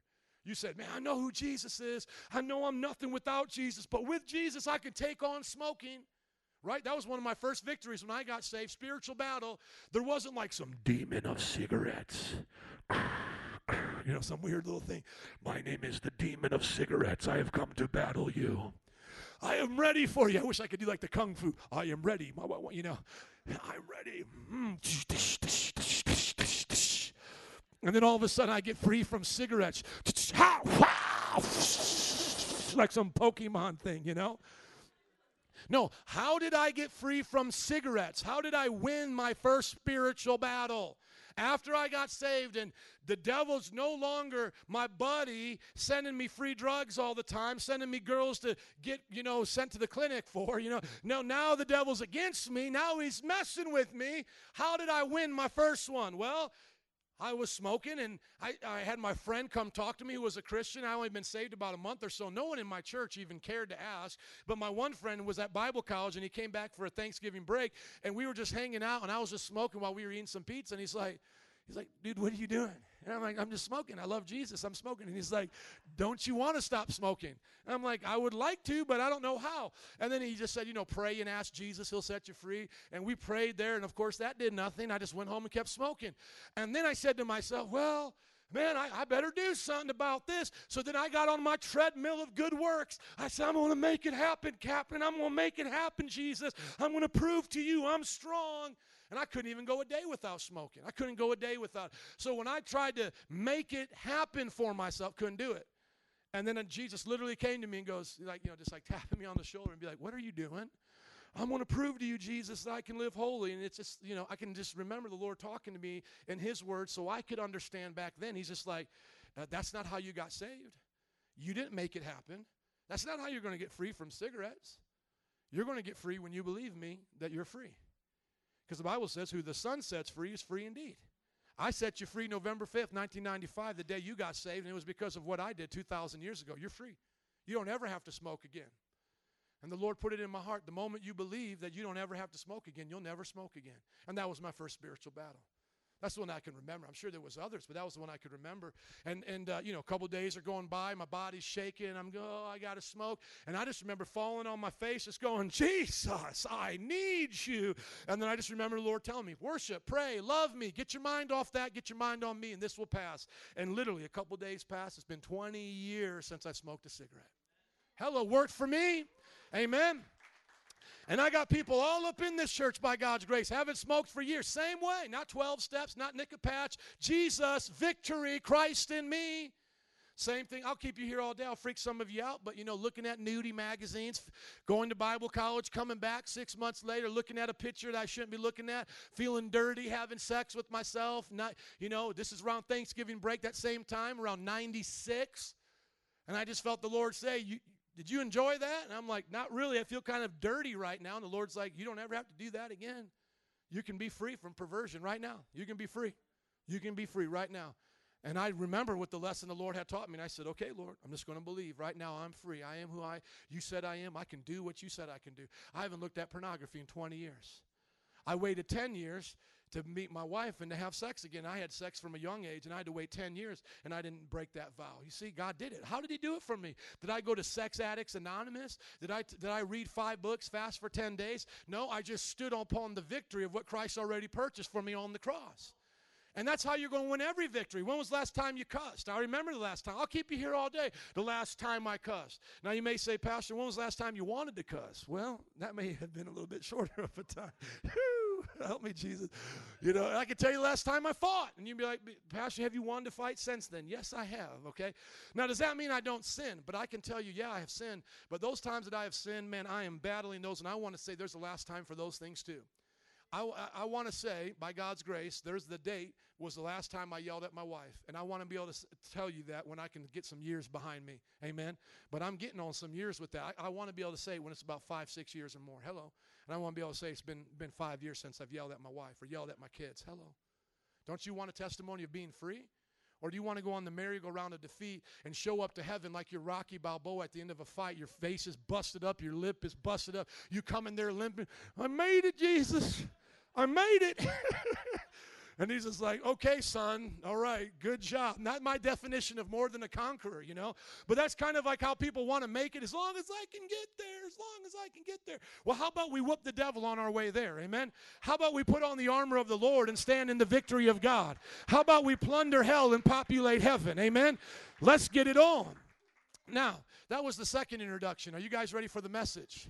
Look at your neighbor and say, Here comes the message. Okay, so let's go over these three points. Starting with number one, let's know Jesus biblically. Let's know Jesus. Let's let's not go to the Quran. Let's not go to the Bhagavad Gita. Let's go to what Jesus and his disciples taught. Here we go. Colossians 1, 15 through 18. It says, For the Son is the image of the invisible God, the firstborn over all creation. For in him all things were created. How many things? All things were created from the Son of God, things in heaven and on earth, visible and invisible, whether thrones or powers or rulers or authorities. So, did Jesus create the devil? Yes, he did. Did he create every person on this planet? Yes, he did. All things have been created through him and for him. So even when the devil rebelled, it's still for Jesus because darkness shows you how much you need light. Cold shows you how much you need warmth. God is using the devil to show us how much we need him. Every bad and wicked thing that's ever happened to you, listen to me, I don't undermine that at all. That's why there's a hell, my friends. But I'm here to tell you, to tell you the reason why Jesus has allowed it is so you will see where choices lead. If you were abused by a father, if you were abused by a, a, a, a relative, God is showing you you cannot put your trust in any loved one, even though you can find love again. But listen to me, people will fail you. Jesus will never fail you. Those of us who had good upbringings, we are still taught that our upbringing from these good moms and dads were just a drop in the bucket compared to God's love. So don't put your trust in that because it will still leave you. David said, My mother and father will forsake me, but you will never leave me.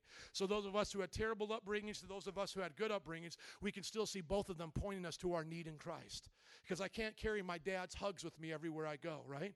That shows me I need Jesus because my dad's not big enough to hug me through some of my pain. And those of you have been hurt and say, well, dads aren't always good dads. That's right. That's why you need the Heavenly Father, in whom there is no shifting of shadow, and where every good and perfect gift comes from. You see, darkness points us to Christ, cold points us to light. And this is what Jesus is saying I got this thing under control. Even hell will be for the glory of Jesus. Hell is for the glory of Jesus. Why? Because hell is a place where people go who don't want Jesus. And then he'll be able to say, I gave you that choice. That's for his glory. We'll rejoice and say, You're so awesome, Jesus. You could have made them all come here and had a good time, but you let them be out there and be party poopers. We'll literally be praising Jesus for that. Trust me, you will not be in heaven wishing that people in hell were with you. You'll be praising God that they got exactly what they wanted. You won't be on Judgment Day going up to Jesus going, Jesus, I know this is where you want to send them to hell, but it's my mom, it's my dad, it's my brother. No, no, you're going to say, Send them, Jesus, go, send them, Lord, because my mom didn't want to come here. My dad didn't want to come here. Hello? If my own daughter doesn't want to come here, I'll be saying, Send her, Jesus, because I'll have been with clean hands. The Bible says only those who will be there with blood on their hands are those who didn't tell them and warn them about the judgment to come. If I have warned my daughter, if I have preached to my daughter, and she says at the end of the day, I don't want Jesus. Okay, well, then you get hell, and I praise God for a place called hell. Because heaven is not for people who don't want Jesus. Can I hear an amen to that? Some of you, I don't think, believe that's in the Bible. Can I show you that's in the Bible? Can I show you the Bible says if you don't hate your mother, brother, wife, children, all those people, you can't go to heaven? How many have ever heard that before? A couple of you, like two of you. This is why I got to read it right now. If you don't hate, this is Jesus talking again, hate your father and your mother. And this is like, Pastor, why do you talk about this stuff? Pastor, don't you know this messes with people? But can I just tell you the Bible is true whether we like it or not? Amen. Let's just say, like right now, like I didn't like this and I just told you this was not true. Does that mean it's not true?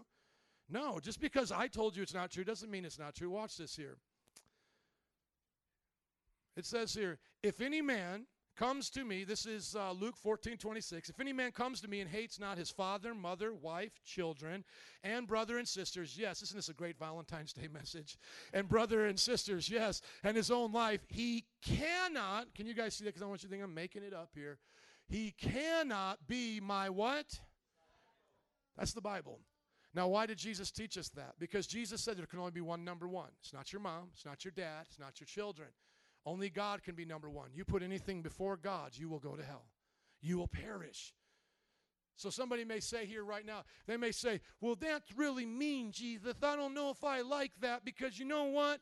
That's just unfair. What if they were a good father? This is what I would say to people with noble virtues because a lot of us don't have a problem with Jesus being awesome and all of this as long as it doesn't mess with our cultural virtues. So, right now, if I said Jesus will change a murderer and have him stop murdering, and let- let's just say I was downtown at Millennium Park and I got all the people together and I said, I'm going to tell you guys a message. Jesus wants the murders to stop in Chicago. How many would be like, ah, that would be awesome? They would all start cheering, wouldn't they? And Jesus wants corruption to leave our city in the politics. Well, ah, and Jesus wants every same sex couple to get a divorce and live holy and pure in monogamy and heterosexual lifestyle. You think I'd get an amen? It would be quiet, wouldn't it? Because now they're going to say you don't love. They're, you, they're going to say you're not tolerant. You know why? Because now they have different virtues. See, God didn't just come to change the way you look at sin. He came to the way you look at everything, the way you look at virtues. Because in their worlds, diversity, tolerance, and all of that is a virtue. And so, if a man wants to pretend to be a three, uh, whatever he's trying to be, a seven year old girl, and dress up as a small school girl and have sex with grown men and call that his fantasy, that's okay. And if we go against that, we don't have the virtue of love and tolerance. But you see, what I want to say, even to the father who says today, "Oh, Pastor, come on now.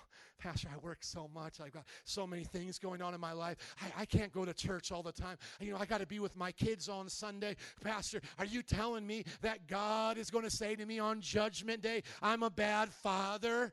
Yep. He's going to say that exactly to you. Oh, well, I don't like your Jesus, Pastor. I like Joel Osteen's Jesus. I like Oprah Winfrey's Jesus. They're so much better. Here's the thing I would say. Here's what the real Jesus is going to say to you, Father.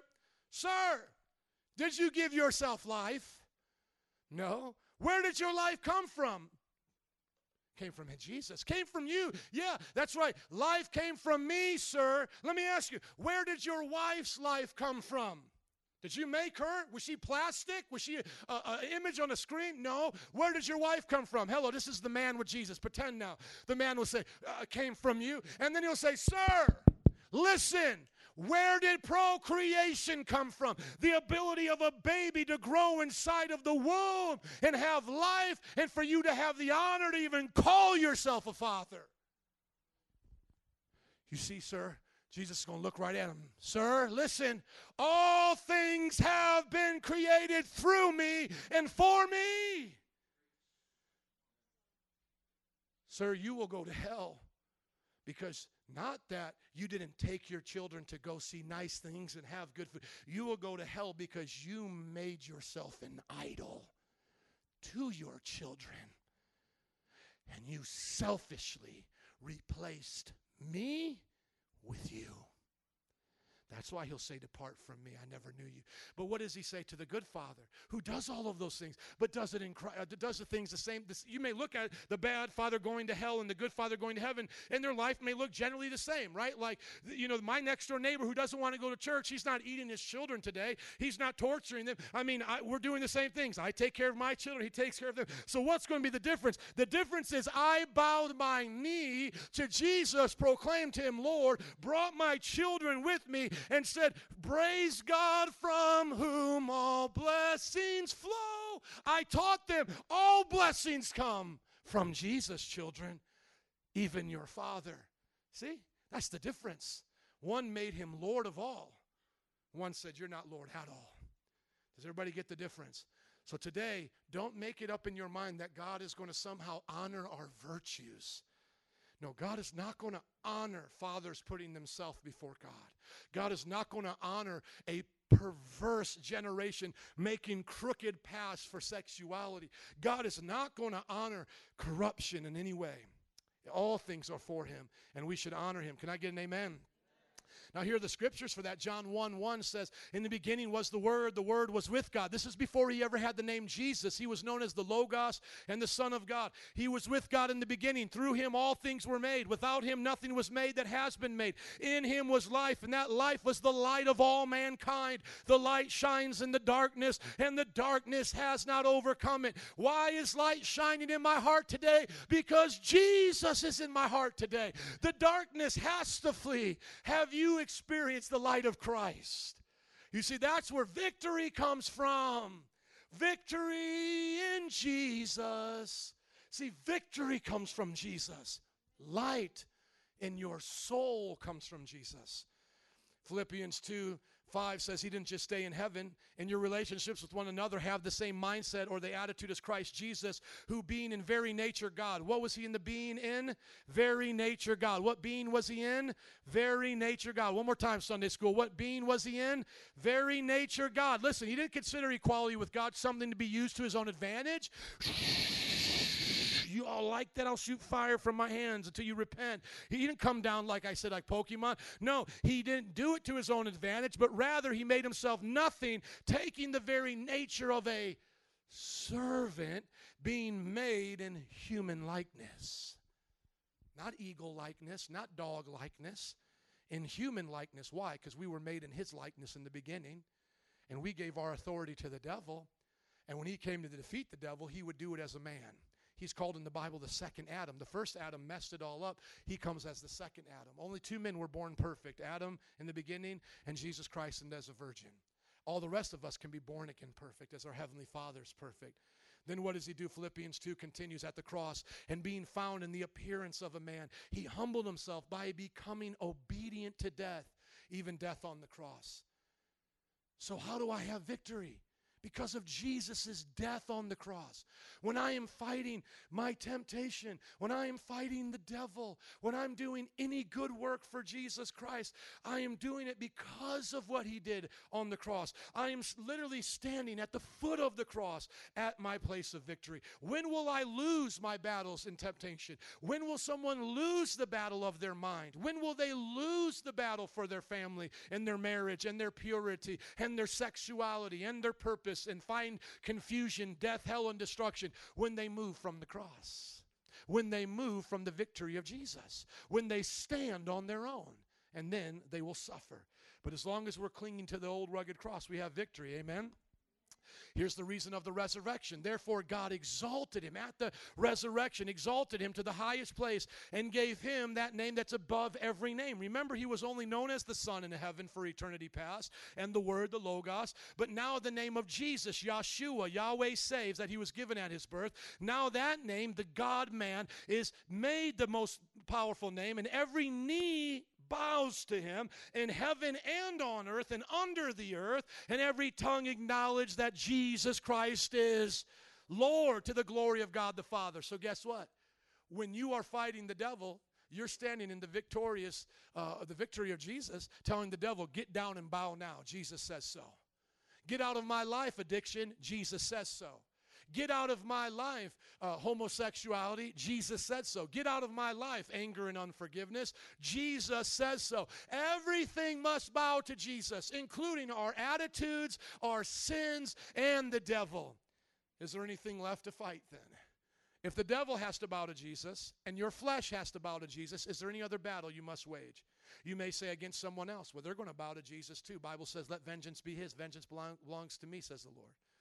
So we love our enemies and we pray for their repentance, or on judgment day, they'll be held to pay, literally, right? Now, we know ourselves truthfully, and I'll be saying this in closing now. You see, without Christ, what shall we conclude then? Do we have any advantage? Not at all. We have already made the charge that Jews and Gentiles, black and white, uh, Mexicans, Puerto Ricans, Americans, Chinese, right, are all alike under the power of sin. Think about that. Everybody with Christ is under the power of what? Sin. So if right now the Pope hasn't been born again, what is he under the power of? Sin. If, if your grandmother hasn't been born again, what is she under the power of? Sin. Until my children are born again, what are they under the power of? Sin. All of us are under the power of sin. Why? How can we prove that to be true? For all have sinned and fallen short of the glory of God. I've already seen my children sin. Now, does God have mercy upon unrepentant children and unrepentant mentally ill people? I believe He does. There- There's a, there's a place for that in the Bible. But for all of us who have a conscience, who know our right from wrong now, and we're under the power of sin, will there be any excuse for us not repenting? See, think about that. Imagine you're in a dark room. And all of these things that are in your life are now like, these temptations are now like booby traps, right? So you're in a dark room, and smoking cigarettes is like shards of glass. And pornography is like a pit, right? And you're in a dark room and you can't see it. And you don't know what's going on, and you fall down into that pit of pornography, you can't get out. Or you're walking over that shard of glass and it tears open your feet. Or bitterness is like a quicksand, and you're, you're in the quicksand, and the more you fight, the more you sink, right? Now imagine this someone offers you the light and salvation. Someone offers you the light so you can now see what room you're in, what things you're facing, and then rescue you from these things. Who of us here in a right mind would say, Turn back off the lights and let me continue to suffer like this? But you see, that is what the fool does. That is what the non believer does. That is why there is the punishment. So, our spiritual battle really then is not against the devil anymore because we chose to resist God, and now God is resisting us. The Bible says He resists the proud but gives grace to the humble. How many have heard that scripture before? Amen. And you see, this is what Christ is telling us. You're all under the power of sin. You don't know what makes you stumble. You are hooked on things you don't, you, some of us didn't even choose it this way. For example, I, I never chose to be an angry, out of control person. I just remember growing into that as a young person, out of my own temperament, out of my own nature. But the Bible says I can't use that as an excuse to be angry and be violent with people. I have to choose to let Jesus turn on the light and set me free. Can I hear an amen? And these are the scriptures that we hear all throughout the Bible that without Christ, look at what Ephesians 2 says. You can see me going through the passage. In relation to sin, as for you, you were dead in your transgressions and sins. See, there's the illustration of us being dead without Christ. In relation to the devil, look at what it says in the next verse. In which you used to live when you followed the ways of this world and the ruler of the kingdom of air, the kingdom of the air, the spirit who is now at work in those who are disobedient. So who's the Pied Piper of the sinner? The devil. Now, no one can say the devil made me do it because there's a high treaty of heaven, like the Geneva Code, that says no one, God nor devil, can make a man go against his will. So Jesus can't make Judas do what he does, and nor can the devil. Judas must choose who he's going to be like. And so you can never say the devil made me do it, but you certainly would be right to say the devil has worked on me, and he's been working overtime on a lot of people. Hello? But he doesn't pay good, does he? The devil works on us, and there's no good reward. There's only death, hell, and destruction. What is our relationship to others? Because some of us, like I said, we, we, we think we have noble aspirations, and that sinners like Oprah Winfrey or whoever you want to put out there, like uh, Joel Osteen, or just people who don't teach the truth of the gospel, who want to make you think that even as a sinner you can do great things. Look what Ephesians says. All of us lived among them at one time, gratifying the cravings of our flesh and following its desires and thoughts. So even when we thought we were doing good for each other, it was really our own selfishness. Even our own selfishness, because it wasn't for God. It was for our own glory. Even Braveheart at the end, he's dying. If he didn't die for God, he only died for his people, then him dying for his people is, is an atrocity against God. Why? Because his people are no different than the other people. Even war heroes will go to hell because all they're doing is dying for a people. And Jesus created all people. You must die for Christ and then for the people that he told you to die for. Do you all get the difference? Because in God's mind, all humanity has fallen. Though it may be a just cause at that moment, that just cause will not purchase them eternal heaven uh, rewards. So war heroes don't get to go to heaven just because they died for good, a good cause. They themselves have to have adopted the principle that what I die for is Christ and his glory. And the effects of that could be for people, could be for a, a, a freedom, and so on and so forth. And then what was our relationship to God without Christ? This is where you got to be honest. Like the rest, we were by nature, everybody say, naughty by nature. By nature, deserving of wrath. See, can you be honest with yourself? That without Christ, my nature is deserving of wrath. See, I can. That's why when I go to Boys Town, and you guys hear me preach here, we have a lot of people, have, not a lot, but some that have come from this lifestyle. You may think, well, that doesn't work there. It works wonderfully there. When I talk to the people of Boys Town and the friends that I make out there, I tell them the same thing I'm telling you. I'm naughty by nature, and Christ has changed my nature. What's your excuse? Are you going to take your nature to God and make an excuse for it? You better not, because your nature is deserving of wrath. Your very nature. Well, I'm going to self improve. I'm going to self change. You're just going to make yourself a mess. We're self made mess. We think because we see 70 years, let, let me just just mis- mess with Oprah a little bit long. One day maybe I'll meet her and preach to her. Amen. Do what these other uh, yellow belly preachers can't do when they get on her show and they like to tap dance for her and sell more books to her her audience. But I would really like to look her in the eyes and just love on her. Can I love on Oprah just for a little bit? Can I do that? I would say, Oprah. I would say, Oprah, don't you know you're naughty by nature? Right on her show. Just picture her, right, right on. Don't you know, Oprah, you're naughty by nature? She might laugh at first, and I'll, be, I'll say, no, you're really a child of wrath. But here's the good news, Oprah. I was a child of wrath too, naughty by nature. And guess what? Jesus changed me. Do you want to be changed? You see, that's the message of salvation. Now, if she says, Well, you know what? I have a way of changing myself. I meditate. I do all of these wonderful things. I would say, No, that's not how you become under, away from the power of sin. That's not how you get free from the wrath you deserve. Your meditating, Oprah, does not take away your personal sin and disobedience to God. So, the only way you get free is by confessing Jesus is Lord, knowing who He is and admitting who you are. Can you do that? Well, I can't admit I'm a sinner because I think I'm a God. I think I'm spiritual on the inside. And the deeper I find myself to get to my true self, just dig, dig, dig, dig, dig down deep in there, whoop, I'm going to find a beautiful rose of a person. No, Oprah. You need to become familiar with Trent Reznor and the Nine Inch Nails back that I used to grow up with, listening to, you know, some, some of this uh, industrial rock you need to understand you're just going further down the spiral. The more you dig into yourself, the more you will find that God will judge. Well, no, all I see is light. All I see is ha- all you see is self-deception and the lie of the enemy telling you you're right, you're okay. You see, because Christ will show you who you really are. It's like the matrix. We are seen for who we really are only when we look at ourselves in the reflection of Christ.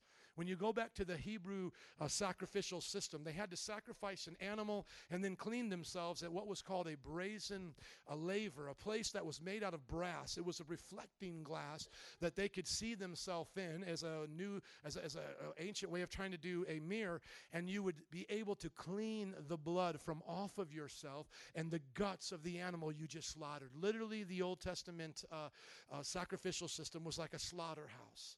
And these priests had to wash themselves looking at the mess on their face before they could continue on into the other parts of the temple. And you know what Jesus is? Jesus says, Look into the Word and see the reflection of who you are by seeing who I am. And see, now I don't compare myself to Hitler. Now I compare myself to Jesus. And then, like Isaiah, I fall down and I, I don't just go, Woe is everybody else. I go, Woe is me. I am found in need now. And that's what I would say Oprah, grab me by the hand. Let's go to our knees because he'll never refuse us if we come humbly before him. Can I hear an amen? Now, in closing, here we go. It's Christ in us. The repentant sinner can know the mystery of God, the hope of glory. Colossians 1:27, to whom God was pleased to make known the great uh, how great for the Gentiles are the riches of the glory of this mystery, which is Christ within you and among you, the hope of realizing the glory. So here's where we end the message, basically where we began. This is where we have to be. We need to be in Christ. Where am I going to find my victory? In Jesus. And that's my hope of glory. So when I am tested and I look at my flesh and I go, yeah, this is going to die, I'm pretty glad it is going to die because it sure tempts me a lot. But then I look within and I see Christ.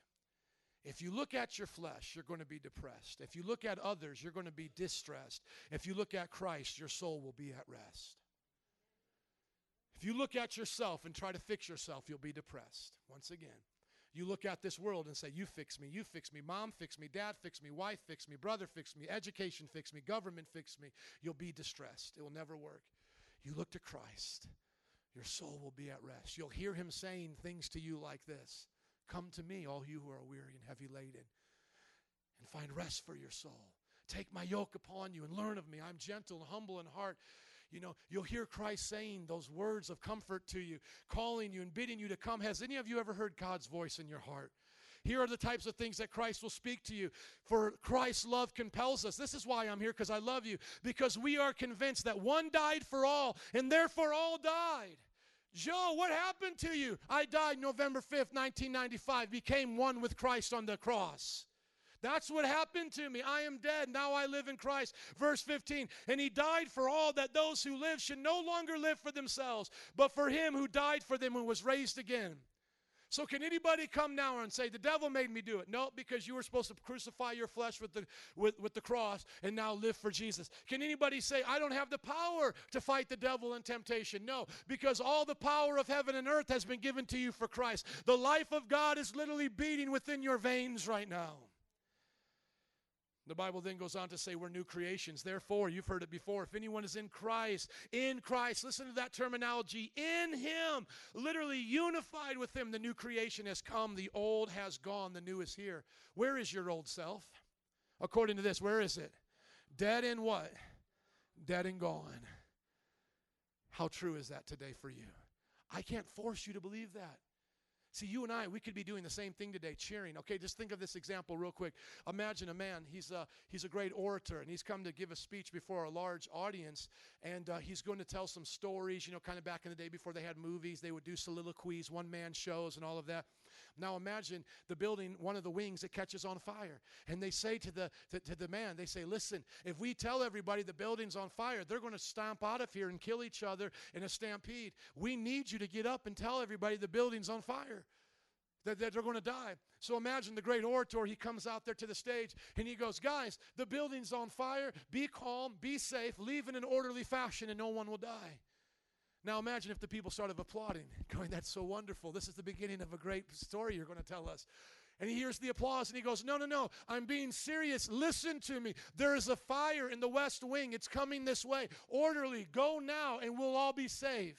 Then some of them start to stand to their feet, going, Oh, wonderful, bravo, excellent acting, excellent. Now imagine with tears coming down his eyes. He's pleading with the people, Please, I beg you, please, I beg you. I am not acting. I am telling you the truth. Please leave this theater now. This place is on fire. And then he exits the stage, and people just stand to their feet, going, What in the most compelling things we've ever heard? So compelling. And the building burns, right?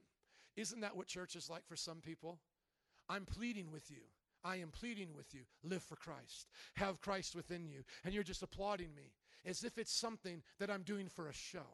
And yet I'm telling you, your entirety, your, your eternity is at stake. Your life is at stake. You and I may look the same right now, but I am going to heaven to be glorified with the angels. Are you coming with me? I hope that you can say to your family, listen, your friends may teach you this, but I am teaching you that. Don't be deceived by what you see. Life is going to end one day. The veil will be turned back. All will be rectified and set straight that day. Get right with God and you could just stand up and applaud. My children could applaud, but if they don't do it, they're going to lose it. And I'm here today to tell you there is a new creation. The new creation has come. It is in Christ, and those of us who have tasted of it know that it's real. Can I hear an amen from anybody here that's tasted it?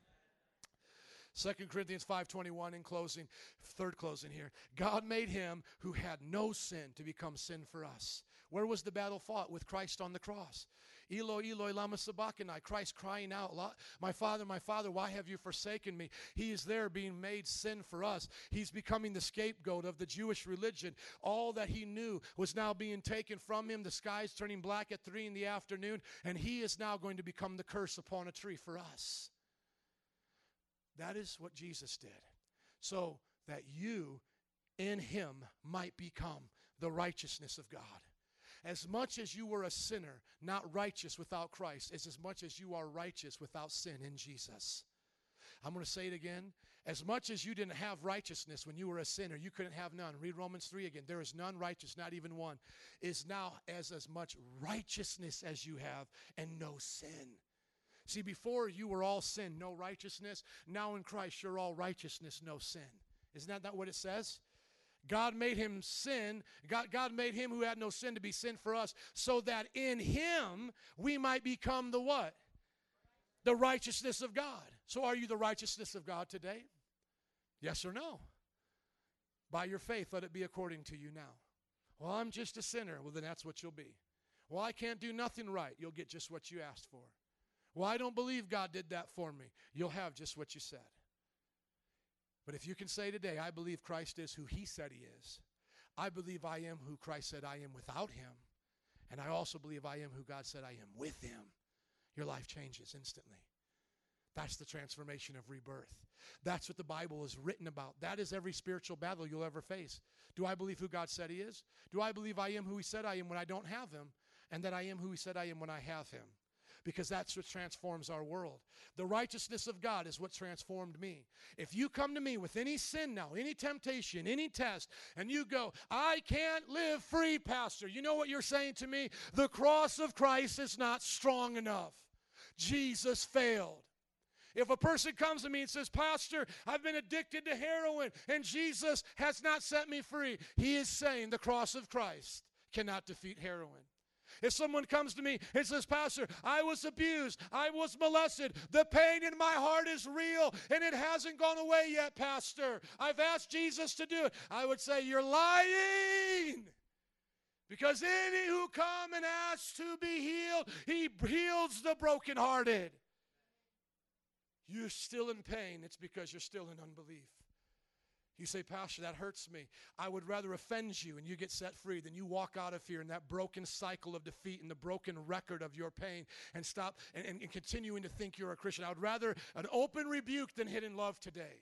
Where does the brokenness get healed? We had a missionary who was a who spoke to us here was a missionary in India and was raped and with tears coming down her eyes testifying she said I am healed. That's not a lie, my. She met the healer. See, anything you say you can't do that Jesus said you can do, you're making him out to be a liar and you're saying, "Devil, you can have it."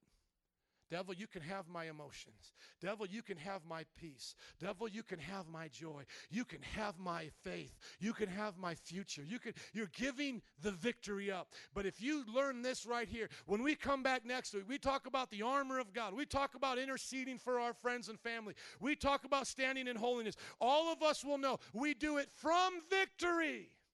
And that's how we go from glory to glory. How many want to see that in the Bible? How many want to see that in the Bible? How about 126 times? Do you want to see it 126 times? Uh, 120 times rather. Because you, might say, well, Pastor, I just think you're just taking the Bible out of context. Here's 120 verses that says who you are in Christ. I'm God's child, born again. I am Jesus's. I have received Jesus' atoning sacrifice. I am purified, cleansed from all sin. I am born again into a new life. I am born of God. I have eternal life. I am accepted in Christ. You see, everything I was not, now I am because of Him. I was the big I am not, but now I am with Him and I am because He said I am. I am set free. I have received Christ's character. I am, I am living in God's love. I have no fear of punishment. I have no darkness. I have a sound mind. I love like Jesus. I have the fruit of the Spirit. I am called of God. I am called of God by my name. I am engraved in the palms of God. I am precious to God, honored by Him. I am created by God in the womb. I am formed and set apart by God. That's number 21. Let me just keep going. I am called to be God. I am called in God by righteousness. I am created for his glory. I am forgiven. I am delivered from darkness. I am a new creature. I have God's unfailing love. I am loved. I have a purpose for living. I will never be forsaken. I am comforted. I have a father. I am not an orphan. I am adopted by God. I am filled with the Holy Spirit in unity. I have the Holy Spirit inside of me because I'm God's temple. I am washed, sanctified, justified. I am an overcomer. I am transformed. I am transformed. That's number 40. I am not afraid. I am redeemed from the curse. I am strong in the Lord. I am holy without blame before him. I am blessed. I am a saint. I am qualified to share in his inheritance. I am the head and not the tail. I'm above and not beneath. I am victorious. I am dead to sin. I am elect. I am loved with an everlasting love. I am established to the end. I am circumcised by Christ. I am crucified with Christ. I'm alive with Christ. I am raised up in Christ. I am his faithful follower. I am the light of the world. I'm the salt of the earth. I am called of God. I am brought near by the blood of Christ. I'm more than a conqueror. I am in Christ Jesus waiting for the second coming. I am an ambassador of Christ. I am beloved and chosen by God. I am the first fruits among his creation. I am born of God. Satan can't touch me. I am a king and a priest unto God. I am chosen. I am perfect. I'm a joint heir with Christ. I am reconciled to God. I am forgiven and healed, healed by the wounds of Jesus. I am in the world as Jesus is in heaven. I am a fellow citizen with the saints. I am sealed with the Spirit. I am complete in Christ. That's number 80. Why am I doing this? Because some of you still don't believe it yet. You still think you're going to arm wrestle with the devil and get somewhere. Some of you still believe that this is not true and that this is somehow make believe. I am telling you, He's either the Lord of all or He is not Lord at all. The God who called the existence into universe out of nothing is the God who looked in you as nothing and gave you everything. He's the one that saw you as darkness and made you light. He is the one that saw you as a child of Satan under the power of sin, being led along by the spirit of this age, and has given you all of these things. This is what I am fighting for, or rather, this is what I'm fighting from when I fight my battles. I will not let the devil tell me anything other than this. I will believe what Christ said. Amen. I am free from condemnation. I am the righteousness of God. I am firmly rooted. I have joy. I have peace beyond understanding. I think in new ways. I'm a disciple of Christ. I am built on the foundation. I'm a partner, partaker of his divine nature. I am God's workmanship. I am being changed into his image. I am one with Christ. I have all my needs met in Christ. I have the mind of Christ, the gifts of the Spirit. I have a guaranteed inheritance. I have abundant life. I have overcome the world. I have power to control my thoughts. I have access to the Father. I have received the power of the Spirit. I can do all things through Christ. I shall do greater works than even Jesus. I work, and that's a whole other scripture about the miracles that we can do greater than him in number. I walk in Christ Jesus. I possess the great one. I am pressing towards the goal. I forget the past and go forward. I've received the power. I live by the law, the law of the Holy Spirit. I know God's voice. I show forth his praise. I always triumph in Christ. I have the fullness of God in Christ. Christ is in me, the hope of glory. I am a witness for Christ. I am unconditionally loved. I am the apple of my Father's eye. I am being holy. I am holy. I am an image bearer of God, and I am to rule with Christ in heaven and upon the earth. Amen? That's all glory to God. Now you may say, what's the difference between that and what Joel Osteen says? The difference is, is I showed you who you were without Christ before that. Because to simply tell you that as some pep talk is not enough. You must know you are not that, but Christ gives you that by His grace. That is the difference, my friends. You don't deserve that, but He gives that. Now, let us all keep each other accountable as we leave out of here to how well we live by that. If you don't see me in the mind of Christ, hold me accountable, Carol, because I want the mind of Christ in all I do. If you ever have uh, have me over at your house and you see me slip up and cuss, please rebuke me. I don't want to have a filthy potty mouth. If any of you ladies hear about me doing something inappropriate with a lady that's not my wife, then you rebuke me and find another church. Are you listening to me? I want you to hold me accountable to the righteousness of God because that's who I've been made to be. When you believe God is who He says He is, you will believe you are who God said you are, and then you will do what God said you can do. That's it. You all want to do it? Let's stand up. Give Jesus a hand clap. Come on. It's all about Jesus. Amen. It's all about Jesus. Let's just pray. Father, uh, altar workers, would you come, please, band? Father, we thank you today for the cross. There was a lot of information that we were given today, but we can think of nothing greater to focus on now in closing than the cross. So, right now, with every head bowed and eyes closed, or just in an attitude of prayer, however you would do that, would you think about what Jesus did for you? You know, taking your sin, becoming sin for you. I'm going to have a song play. Just would you all just think about that right now? When Jesus went to the cross for you, what did he take for you?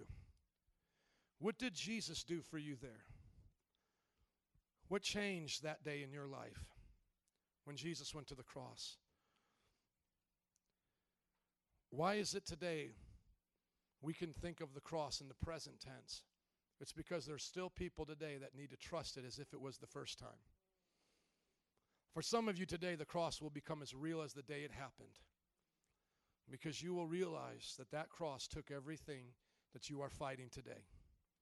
Everything that you hold dear, everything that you think is what's going to keep you defeated, is what the cross was there for.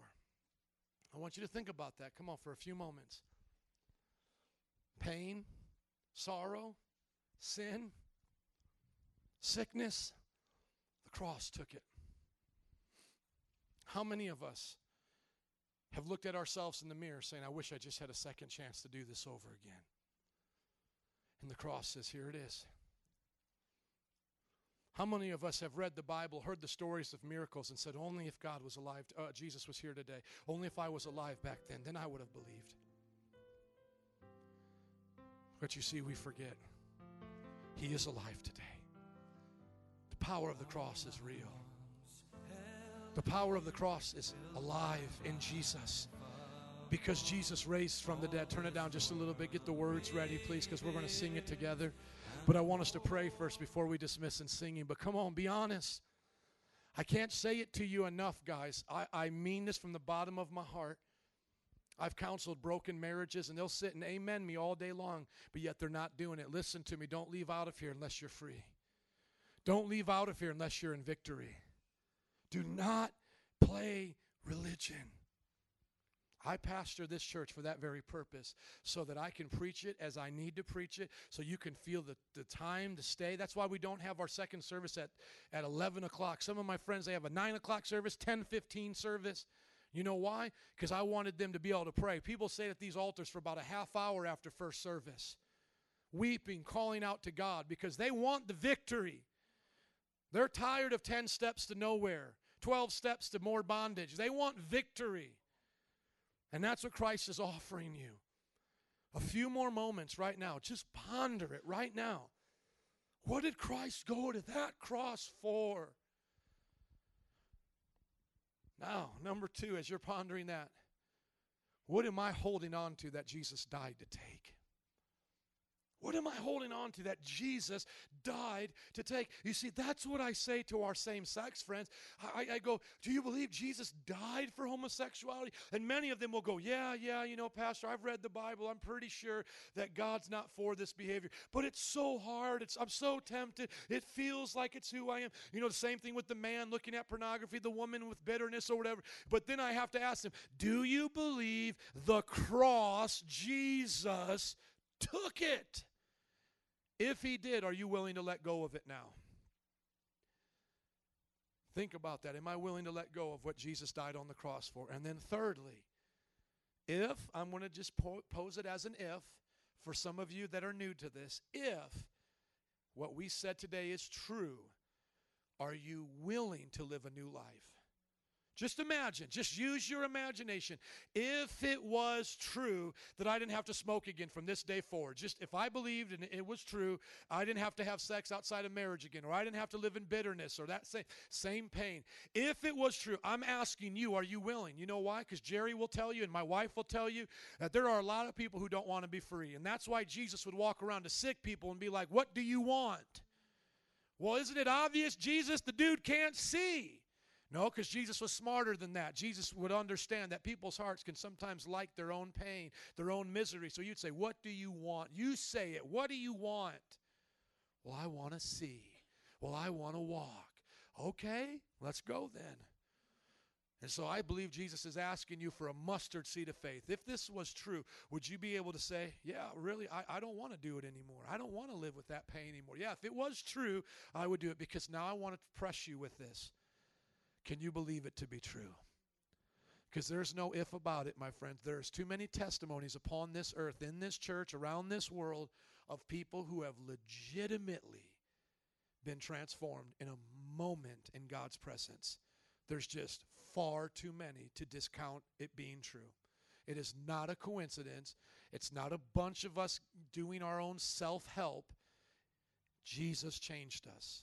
Jesus changed his marriages.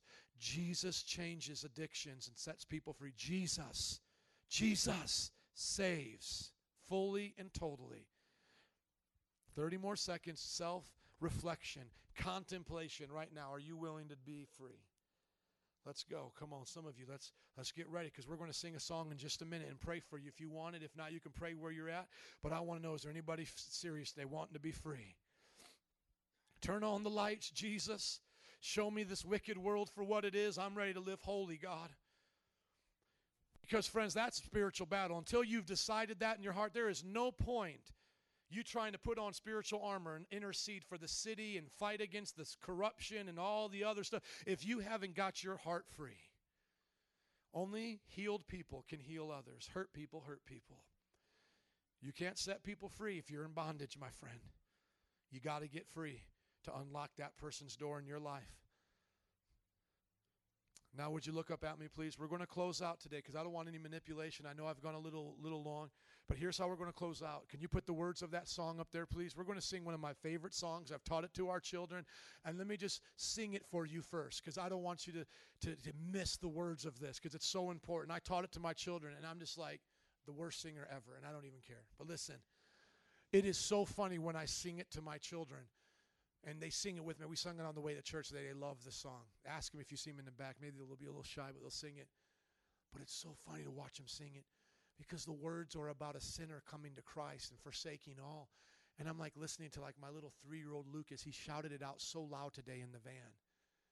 And I'm like, oh my gosh, this is so precious. And I'm like, oh, you know, I don't know how much they understand of it, but they're singing it out. And you know what I feel God says to us? He says, You may not even understand it all, but I love it when you pray and believe. I love it when you pray and believe. Now, listen to this. All I once held dear, built my life upon all this world reveres and wars to own all I once thought gain I have counted. Lost spent and worthless now. Compared to this could you see how that would make me laugh with my kids? They're like all I once thought gain and I'm just like laughing. But you know what? I don't think a lot of us understand it either. But God will take us where we're at. Can you hold up your little life to God? Whatever you hold precious and say, God, here, it's all I once held dear, but I give it to you. If you can do that, kick back a little bit, sing some songs, let us pray for you. Otherwise, be blessed and enjoy your Valentine's Day because I know I am. Amen. Would you pray for us before we go? And you guys are going to keep it holy, right? Oh, God, thank you, God, for the cross, God. Thank you for dying for us in that cross so we wouldn't be living in bondage anymore, God. God, I thank you for the victory that the cross has made for us, oh God. God, just pray for every person here, God, to believe in your in the cross, God, to believe in what you did for us, oh God. I just thank you for every person here, God. God, I bind all the lies that the enemy has tried to throw at each at each and every person here, God, and I come against that right now in the name of Jesus, oh God. God, thank you because you are worthy, because we are worthy as well, God, or else you would have not died for us, oh God. So we thank you, and I pray that everybody goes home um, reflecting on this today and just makes a decision today and just surrenders themselves to you, God. And um, pray that everybody goes home safe and enjoys their day. In Jesus' name I pray. Amen. Give it up for Jesus. Amen. Rock that song, DJ. God bless you guys. We'll see you next week. Feel free to get prayer. And let's sing this, those who want to hang out for the after party. Come on, put it up a little bit, please. And all this world reveres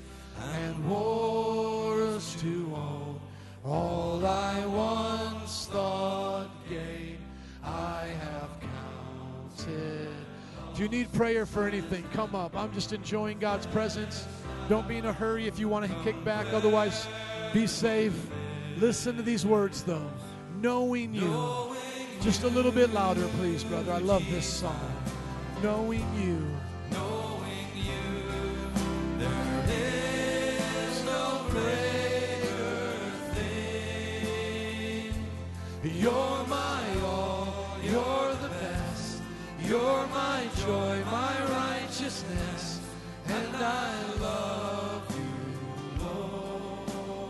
Favorite part right here. Now my heart's desire is to know you more, to be found in you, and known as yours, to possess by faith what I could not earn. All Jesus, for all of us today, your great gift of righteousness, knowing you, God wouldn't trade it for anything today, God.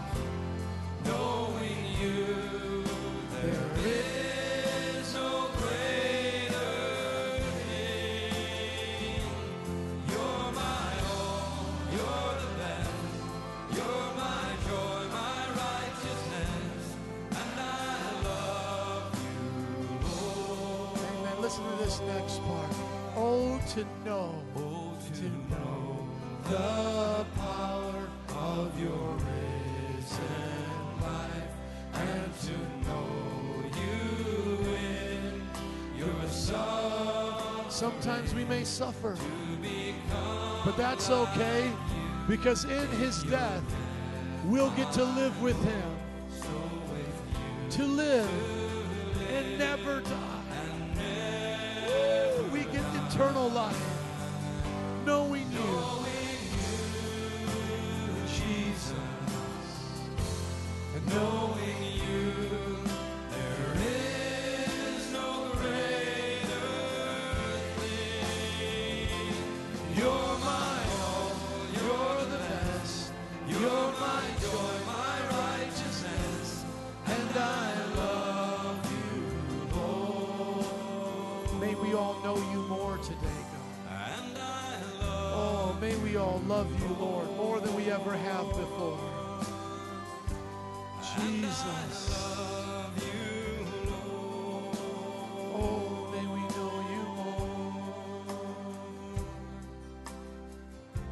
Jesus.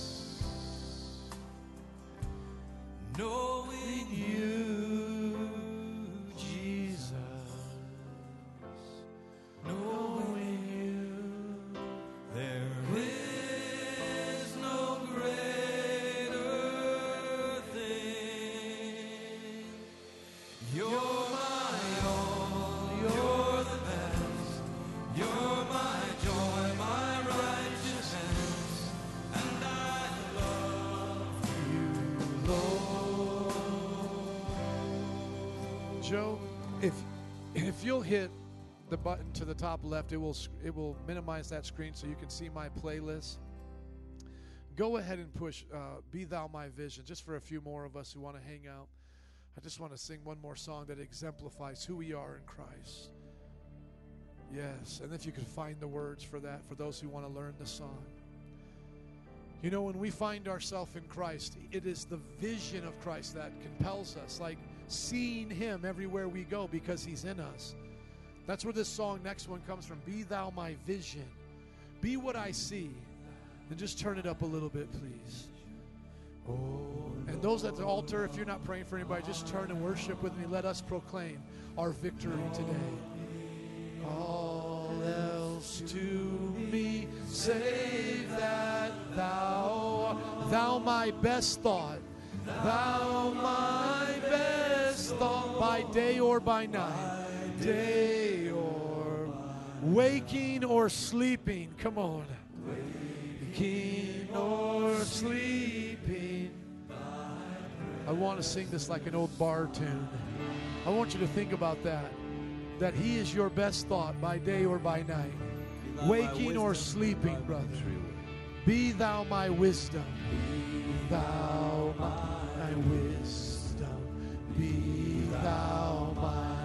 Come on. I ever with thee. I. Woo! Just think about that. And thou. No battle you'll ever fight by yourself. Woo! My great Father, and I thy true Son. Thou in me dwelling, dwelling, Can I tell you this next verse speaks to me so much? Because nothing in this world can satisfy. Riches I heed not, nor man's empty praise. Come on, saints. Oh, battle shield for the. You got the wrong lyrics. You need to put up the other one, please. Thou my dignity, thou my delight, thou my soul shelter, thou my high tower. Raise thou me heavenward, O power of my power. That's a good one, too. But when we get to this next part, riches I heed not, nor man's empty praise. Think about whatever you do in life, do it as unto the Lord. Riches I heed not, nor man's. Woo! Thou my inheritance. Oh, Shaka. Now and always. Thou and thou only. First in my heart. Oh, thank you, Lord. High King of heaven,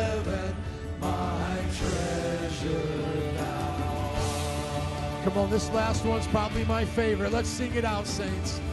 High King of heaven, my victory won. of heaven, my victory won. May I reach heaven's joys,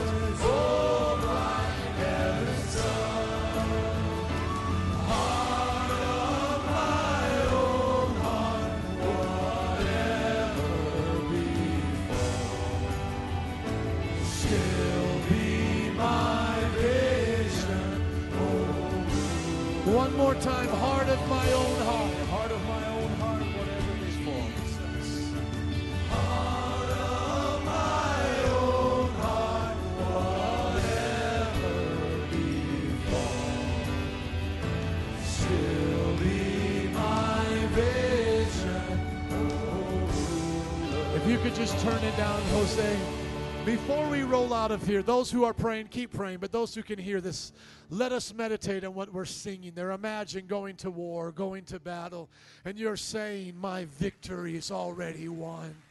Oh, you would have nothing to fear. You wouldn't be afraid of the enemy. And even if you died, you would still not fear because you know the victory's already been won. My friends, I want to encourage us today, even our pastors, I want to encourage us to know that victory is in Jesus. Just keep it down because we're going to sing it a cappella. Before we go, would you just sing this out with me, all those who can? If you're praying, like I said, keep praying. But those who can, let's sing it again. High King of heaven, my victory won.